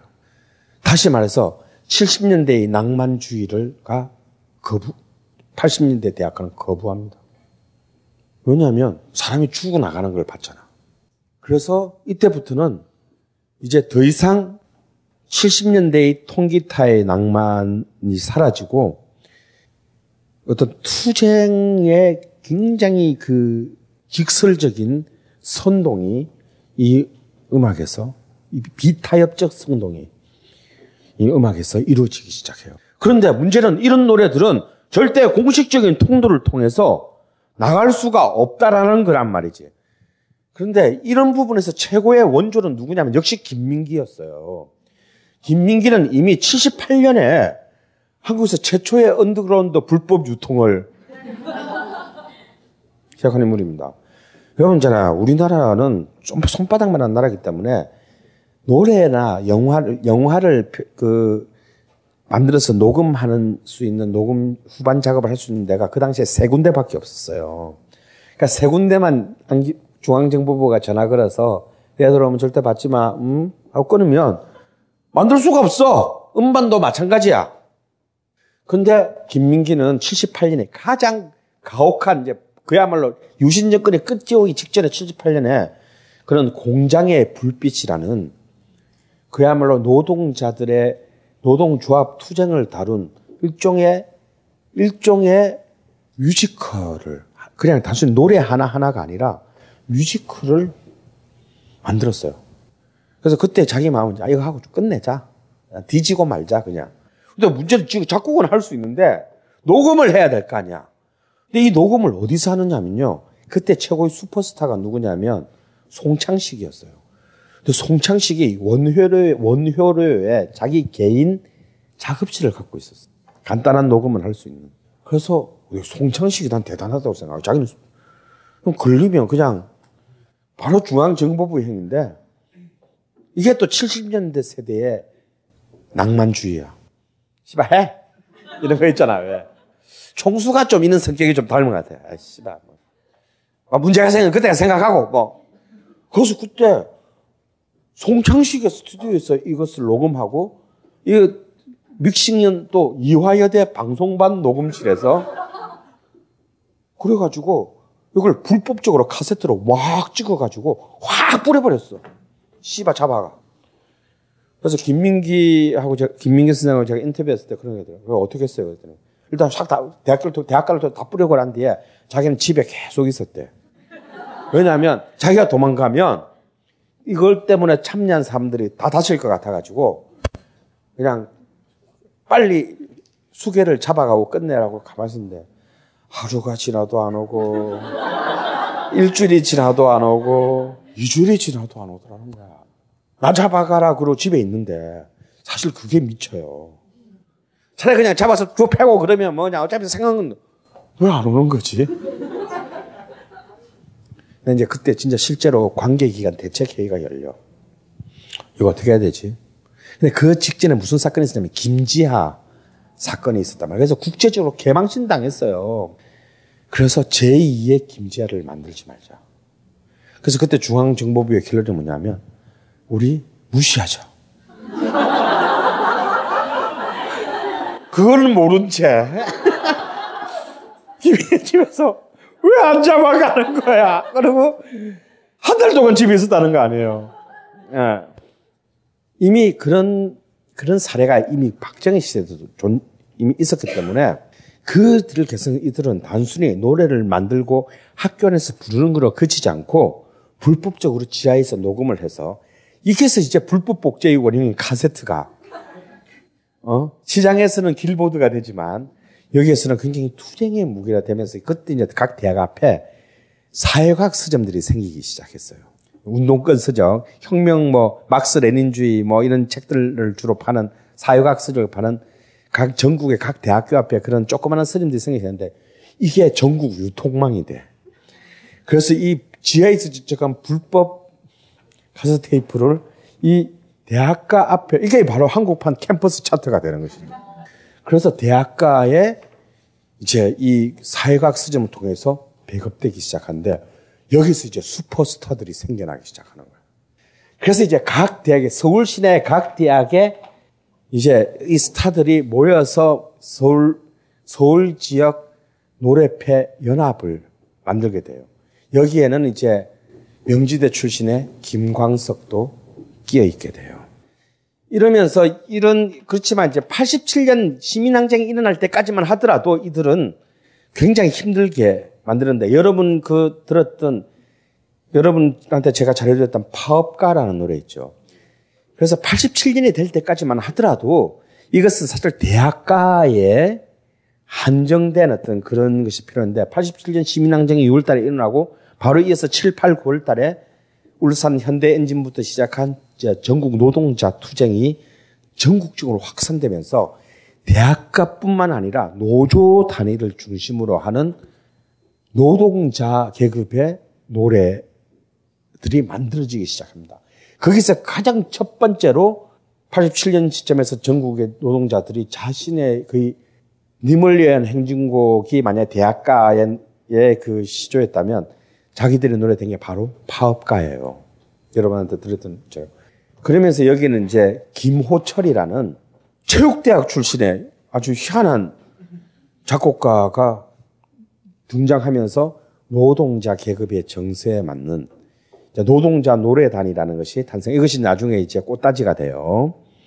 이 노동자 노래단을 탄생하면서 노동자들의 한국 노동자들의 블루칼라 노동자들의 감성에 입각한 수많은 투쟁가들이 이 김호철 그리고 이제 노, 노동자 노래단 나중에 꽃다지를 통해서 만들어지기 시작합니다. 그래서 결국 87년 이후에 87년 이후에 한국의 언더그라운드의 노래 운동은 굉장히 두 개의 측면으로 교묘하게 노선이 갈리게 돼요. 하나는 이른바 이제 민문연 민중문화운동연합 을 중심으로 하는 좀 지식인 대상의 감상용 노래 운동의 문화가 만들어지고 이 노동 이 민중문화운동연합의 이 시스템은 나중에 합법적인 노래팀인 노래를 찾는 사람들과 비합법적인 그 노래운동 집단의 새벽으로 갈리게 돼요. 본래 안치환, 김광석이 다 이 과정을 통해서 주류 어, 뮤지션으로 나가게 되는데요. 이것과 이제 노동자 계급 기반의 이제 정서를 가진 이제 노동자 노래단 꽃다지라는 이 두 개의 노선으로 갈리게 됩니다.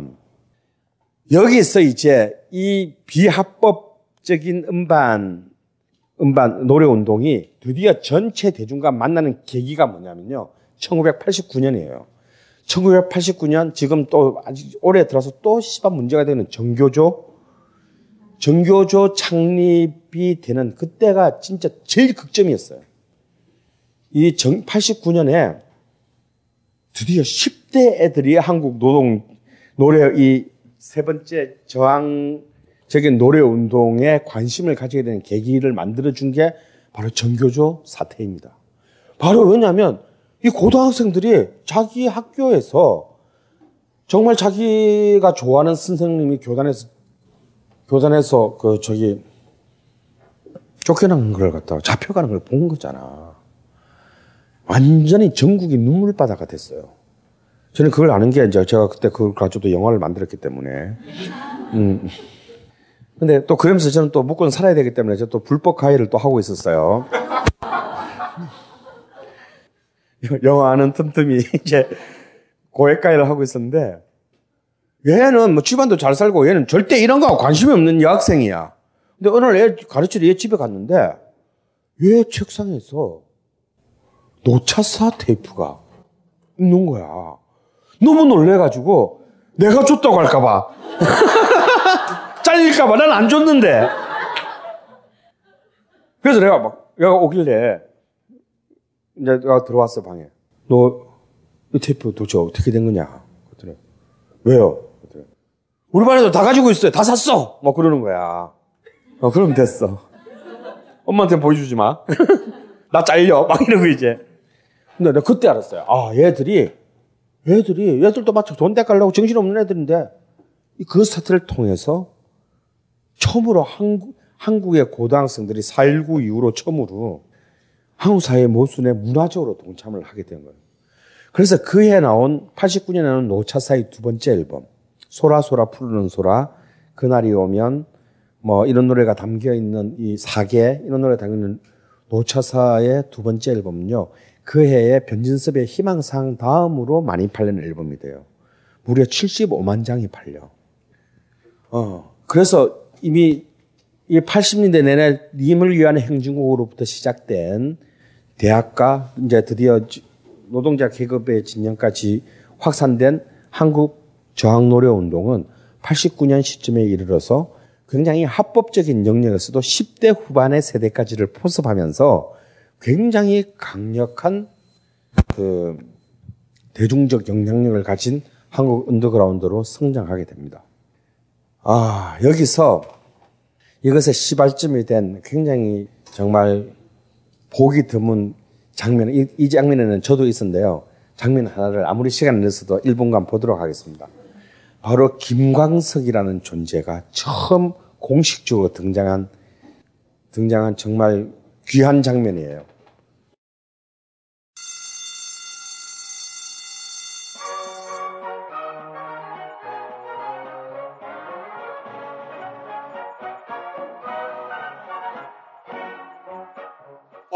힘차게 매일매일 활기찬 당신의 아침을 책임질 손안의 킹스베리 중세 왕과 귀족들만 먹었다는 아로니아와 함께 발기찬 하루를 시작하십시오 100% 폴란드산 아로니아 열매 농축 과즙 평산네이처 아로니아 친 가사 노동과 학업, 직장 스트레스로 지친 가족을 위한 최고의 선물. 한국에서 구라파의 맛과 향을 덤으로 느낄 수 있습니다. 우리 가족의 건강은 아로니아가 챙겨줘요.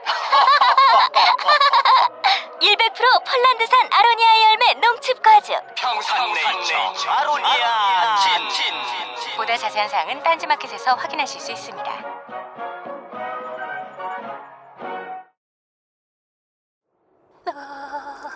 오빠, 너무 추워요. 지금도 이렇게 추운데 올겨울 사상 최악의 한파가 올 거래요. 어떡해요, 오빠? 그래, 정말 춥구나. 그럼 있잖아. 우리 저기 멀리 보이는 희망찬 미래를 향해서 같이 뛸까? 땀날 때까지. 그렇습니다. 추울 때 가장 좋은 건 땀이 나도록 뛰는 겁니다. 하지만 늘 뛸 수는 없겠죠? 그럴 때 필요한 건 바로 단지표 후끈 대보. 정말 좋은 제품이라 딴지가 공식 인증했습니다. 미국 FDA가 인증한 친환경 소재, 발열 관련 국내외 원천 특허 기술로 만든 북방구 최고의 보온 명품. 단지표 후끈 대보. 난방비를 절약하고 싶다면 단지표 후끈 대보. 지구를 지키고 싶다면 단지표 후끈 대보. 딴지를 사랑한다면 단지표 후끈 대보.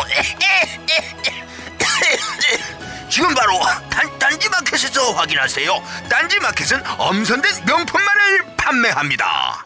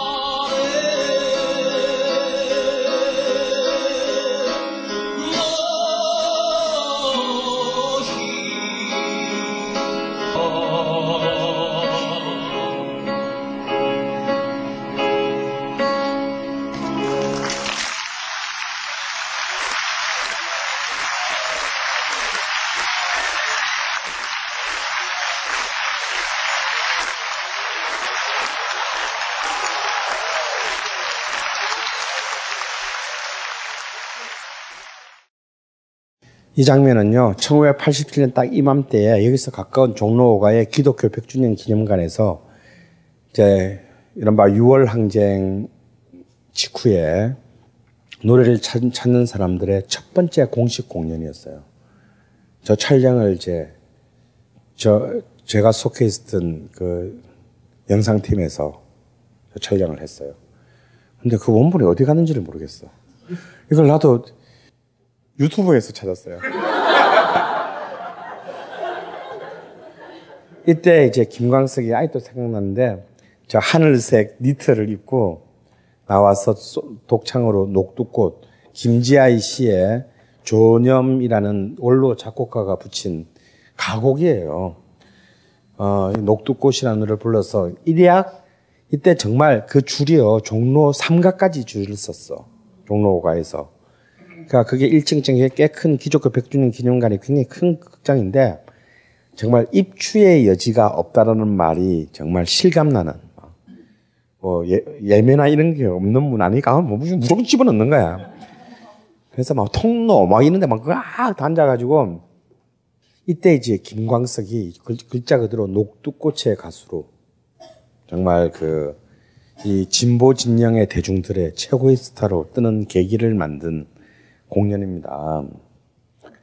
그런데 참 김광석은 자기의 정규 앨범을 네 장이나 냈고 다시 부르기 음반을 두 장이나 냈고 했는데 이상하게 이 자기에게 첫 번째 영, 그 안겨준 이 노래를 한번 녹음하지 못했어요. 다시 공식적으로 녹음하지 못하고 죽었는데 그게 전 제일 아깝게 생각을 합니다. 아 그런데 이 노래 운동이 우리 첫 시간에 했던 조선 음악과 동맹과 달랐던 점. 다시 말해서 그 한계는 무엇이었냐면 이들 김광석도 말할 것도 없고 이들의 지도자였던 김호철이나 문성현 역시 모두가 사실상 전문 음악인이 아니었다라는 거예요. 다시 말해서 우리나라 그 당시에 4년제 대학에서 음대가 있는 대학만 100개가 넘었는데 그 음, 전문적인 음악 인력들이 정말 자신의 문제의식에 의해서 이런 새로운 어떤 노래 운동에 가담했다라기 보다는 대학가의 비음악 전문인들, 진짜 그냥 대학가의 비음악 전공자들이 오히려 자신의 우리가 그 좌파적 이념의 연장으로 이 음악을 했다라는 점이에요. 그래서 결국은 이, 이러한 운동은 곧 특히 대중적인 영향력이 확대될수록 어쩔 수 없는 심각한 한계에 도달하게 됩니다. 다시 말해서 마치 첫 번째 뮤지션십 무브먼트의 이 동화기획의 스타들이 저는 쉽게 말해서 overground, 언더그라운드의 경계가 사라지게 된 거야. 아니, 언더그라운드, overground 판을 덮어라. 그랬을 때, 과연 내가 그냥 TV에 안 나간다는 거 말고의 사실은 자신의 어떤 아이덴티티라는 것이 점점 점점 희박해지고 결국은 이것이 동학이에게 새로운 세대의 감각이 요구되는 90년대 되었을 때 동학이 더 이상 새로운 시대를 이겨내지 못하는 극복하지 못하는 한계로 끝나고 맙니다. 근데 세 번째인 이 대학가 및 노동 계급의 노래 운동도 마찬가지였어요. 오히려 대중적인 영향력을 가지면 가지게 될수록 과연 이 노래를 만들고 부르는 주체의 일종의 아이덴티피케이션이 자기 존재에 대한 규정이 굉장히 이때부터 혼란에 빠지게 됩니다. 난 뭐지? 나는 음악인인가? 아니면 음악으로 투쟁하는 활동가인가? 라는 굉장히 사실은 원초적인 어떤 질문에서부터 문제는 흔들리게 돼요. 그 당시에 노차사 같은 경우는 이제 비합법적인 어떤 집단들을 말할 것도 없고 노차사 같은 경우는 음반 판매량도 대단했고 공연하면 언제나 매진이었고 또 어떤 그런 뭐 집회나 인데 가서도 어마어마한 반응을 받았어요. 근데 저는 그때 아마 노차사 논, 공연을 연출한 적도 있고 교육을 한 적도 있어요. 근데 그때 이제 91년쯤이 됐을 때 저는 그런 제안을 했습니다. 교육을 하면서 그랬어요. 너희들 뭐냐? 너희들이 자기들은 너희들은 민중가요를 민중가요를 한다고 하는데 세상에 민중가요라는 게 뭐지? 자본주의의 민중가요가 어디 있나? 내가 보기에 너희들 그냥 대중음악을 하는 사람들이야. 다만 진보적인 내용을 담은 대중음악을 하는 것이고 난 그건 굉장히 소중하다고 생각한다. 이건 내 입장이에요. 내가 보기에 다- 니들은 니들이 무슨 혁명가나 활동가라고 생각하는 게 굉장히 위험하다고 생각한다. 니들은 대중음악을 하는 사람들이야. 근데 진보적인 대중음악을 하는 사람들이지. 그리고 이 진보적인 대중음악을 하는 사람들이 굉장히 중요하다. 왜? 전체 대중음악의 진영에서 니들의 영향력이 커지면 커질수록 많은 대중들이 이쪽으로 넘어올 것이므로. 그런데 니들은 마치 니들이 무슨 큰 투쟁을 하는 사람으로 생각하고 있다. 나는 그 생각에서 벗어나지 못한다면 이 운동은 실패할 것이다. 그래서 저는 이제 개인적으로 노차사를 개혁해야 된다. 이러다가는 오래 못 간다. 망한다, 우리. 소비에트도 무너졌고, 운동권들도 다 망하는데, 저쪽에서는 이제 강산에 같은 애들이 나오기 시작한다. 우리는 새가 빠지게 불법적에서 통일 노래를 불러왔는데, 그 부른 통일 노래 다 합친 것보다 더 큰 영향력을 미치는 노래가 대중음악권에서 나왔다 이거야. 우리 교육에 대한 모순의 노래를 수없이 많이 불러왔는데 결국 몇 년 뒤에 서태지가 교실 이데아를 들고 나와가지고 모든 역사를 걔가 다 가지고 갔어. 그래서 저는 그때 노차사라는 게 뭐냐면 무슨 보천보 경음악단도 아니고 가수들이 앞에 일렬로 쭉 이렇게 한 10명 가까이 서 있고 뒤에는 또 연주자들이 일렬로 10명 쭉 서 있어요. 짜장면을 시켜도 20그릇씩 시켜야 돼, 한 번에. 그리고 이들 중에서도 분명히 노래를 잘하는 사람과 못하는 사람이 분명히 존재하는데 여기는 운동 집단이기 때문에 누구 한 명이 잘하는 사람들이 혼자서 솔로를 할 수가 없어. 다 나눠서 해야 돼. 그러니까 노래 잘하는 애들은 불만이 생기고 나가게 돼. 나 혼자서 할 거야. 그래서 그래서 안치환이 나가고 김광석이 나가고 안치환이 나가고 권진원이 나간 거예요. 이 어설픈 사회주의는 굉장히 위험하다. 그래서 노차사를 한 연주도 할 수 있고 노래도 부를 수도 있고 곡도 스스로 만들 수 있는 일종의 한 여섯 명 단위의 포크록 밴드로 전환하지 않으면 여기는 자본주의에서 생존할 수 없는 너무 비대한 조직이다. 그럼 결국은 애들 다 나이를 먹게 될 것이고 그럼 먹고 살고 결혼도 하고 먹고 살아야 되는데 20몇 명을 이 노래 판 하나 팔아가지고 어떻게 먹여 살려? 그렇게 쿠데타를 일으켰다가 자- 장엄하게 종파주의로 몰려 깨졌어요. 그래서 아이씨, 막 그러더니 말더니 니들 알아서 해. 이제 니들은 망했어. 하고 이제 근데 결국 2년을 못 가서 망했죠. 저는 아직도 그때 3집도 거의 30만 장을 팔았거든요. 이미 전체 대중운동이 무너지고 난 뒤에도 3집이 30만 장을 팔았어요. 난 그때도 기회가 있었다고 생각이 들어요. 결국 이제, 결국 아마추어적인 진정성이냐, 아니면 프로페셔널한 전문성이냐의 가장 고전적인 두 개의 명제적 갈등이 한국의 노래 운동에게도 여전히 적용되었던 것입니다. 그래서 결국은 만약 저, 저의 입장에서는 자본주의에서 진보적인 노래 운동이라는 것은 철저히 공동체주의적인 예를 들어서 노동자 노래단 같은 경우는 가능하다는 생각이 들어요. 어차피 이들은 대중적인 어떤 음반, 대중, 전체 대중을 상대로 해서 음반을 판다기보다는 철저한 노동자 계급이라는 대중들의 투쟁의 그 영역 안에서 그들의 관점에서 노래를 만들고 그들과 같이 노래를 생산하고 소비하는 그런 것이기 때문에 그건 가능해요. 하지만 어차피 합법적인 공간의 영역 안에서 이걸 한다면 여기는 보다 왜냐하면 대중은 정말 야비하단 말이지. 늘 변, 변덕 부리고 새로운 것을 찾기 원해요. 그러기 위해서는 그 진지함과 더불어서 유투가 얼마나 많은 음악적인 진한 기술적으로 장르적인 진화를 해왔습니까?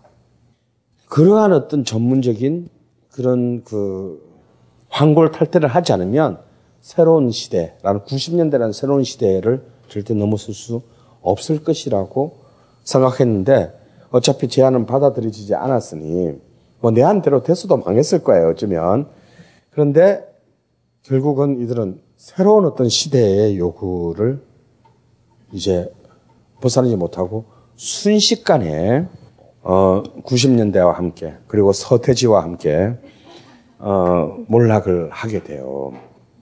결국 이런 미국도 마찬가지입니다. 미국의 이 수많은 하드코어 scene들도 90년대에 와서 전부 다 해체돼요. 형해화됩니다. 시애틀 그런지 이제 그냥 역사의 전설이 되어버렸어요. 한국 역시 이런 다양한 80년대 중, 중반에서 90년대 초반까지를 지배했던 한국 언더그라운드의 영광은 그냥 그대로 거기서 종언을 고했습니다. 그리고 90년대 중후반에 홍대를 중심으로 한 인디 scene이 이제 새롭게 등장했지만 80년대의 언더, 언더그라운드하고는 비교를 할 수 없는 이제 정말 그 뭐지 호스 꽂고 연명하는 좀 그런 수준에서 아직까지 벗어나고 있지 못해요. 그것이 이제 이것이 일종의 하나의 이제 우리에게는 흘러간 시대의 가슴 아픈 추억으로 남게 되느냐, 아니면 다시 앞으로 올 시대에 또 다른 어떤 새로운 어떤 문, 새로운 어떤 아젠다와 새로운 음악적인 문법으로 등장할 것인가는 그건 우리는 알 수 없어요. 하지만 이 과정에서 미국과 한국의 경우를 통해 볼 때 다 이 새로운 반주류, 비주류의 거점이 어디였냐라는 점은 이제 똑똑한 여러분 다 아셨을 거예요. 어디였죠? 다 대학이었어요. 결국 지금 한국 언더그라운드의 몰락은 어찌 보면 한국의 대학의 몰락과 동의어입니다. 미국 대학의 몰락과 동의어입니다. 더 이상 미국의 대학, 한국의 대학은 더 이상 최후의 사회적 진실, 미래의 유토피아를 향한 열망을 담지하는 집단이 아니고 직업 훈련소에 스펙을 쌓는 직업 훈련소로 전락했어요. 결국 대학의 축제 때 누구를 부릅니까?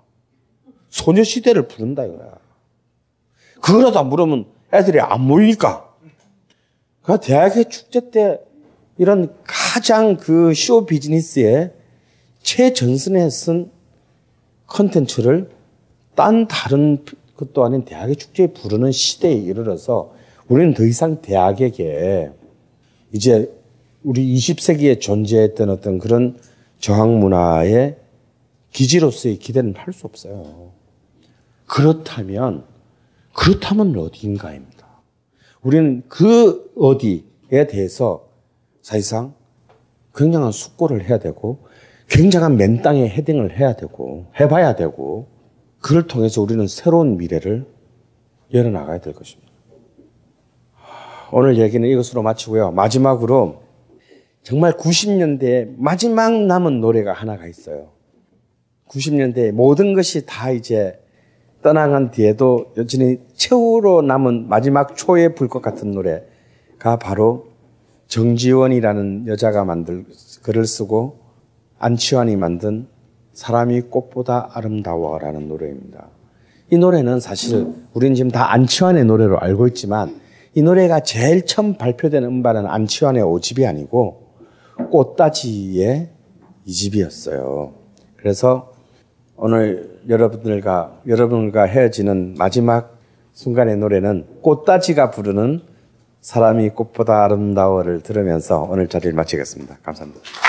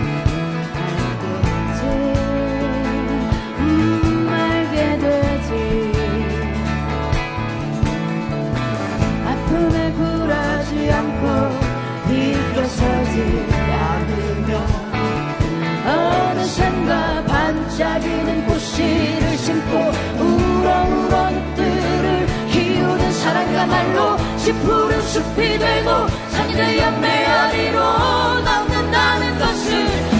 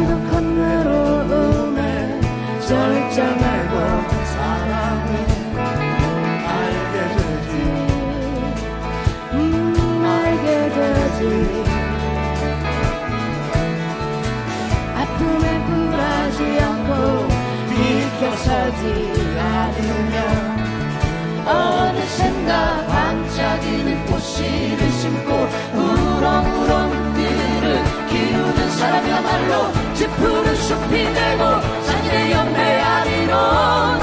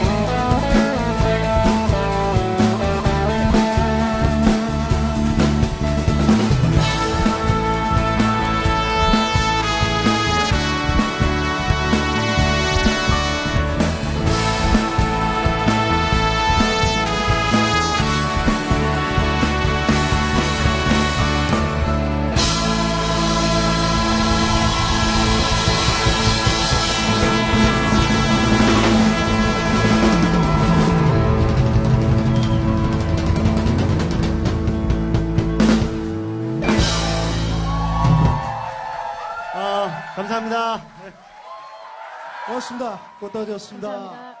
감사합니다. 벙커원, 벙커원, 벙커원 라디오.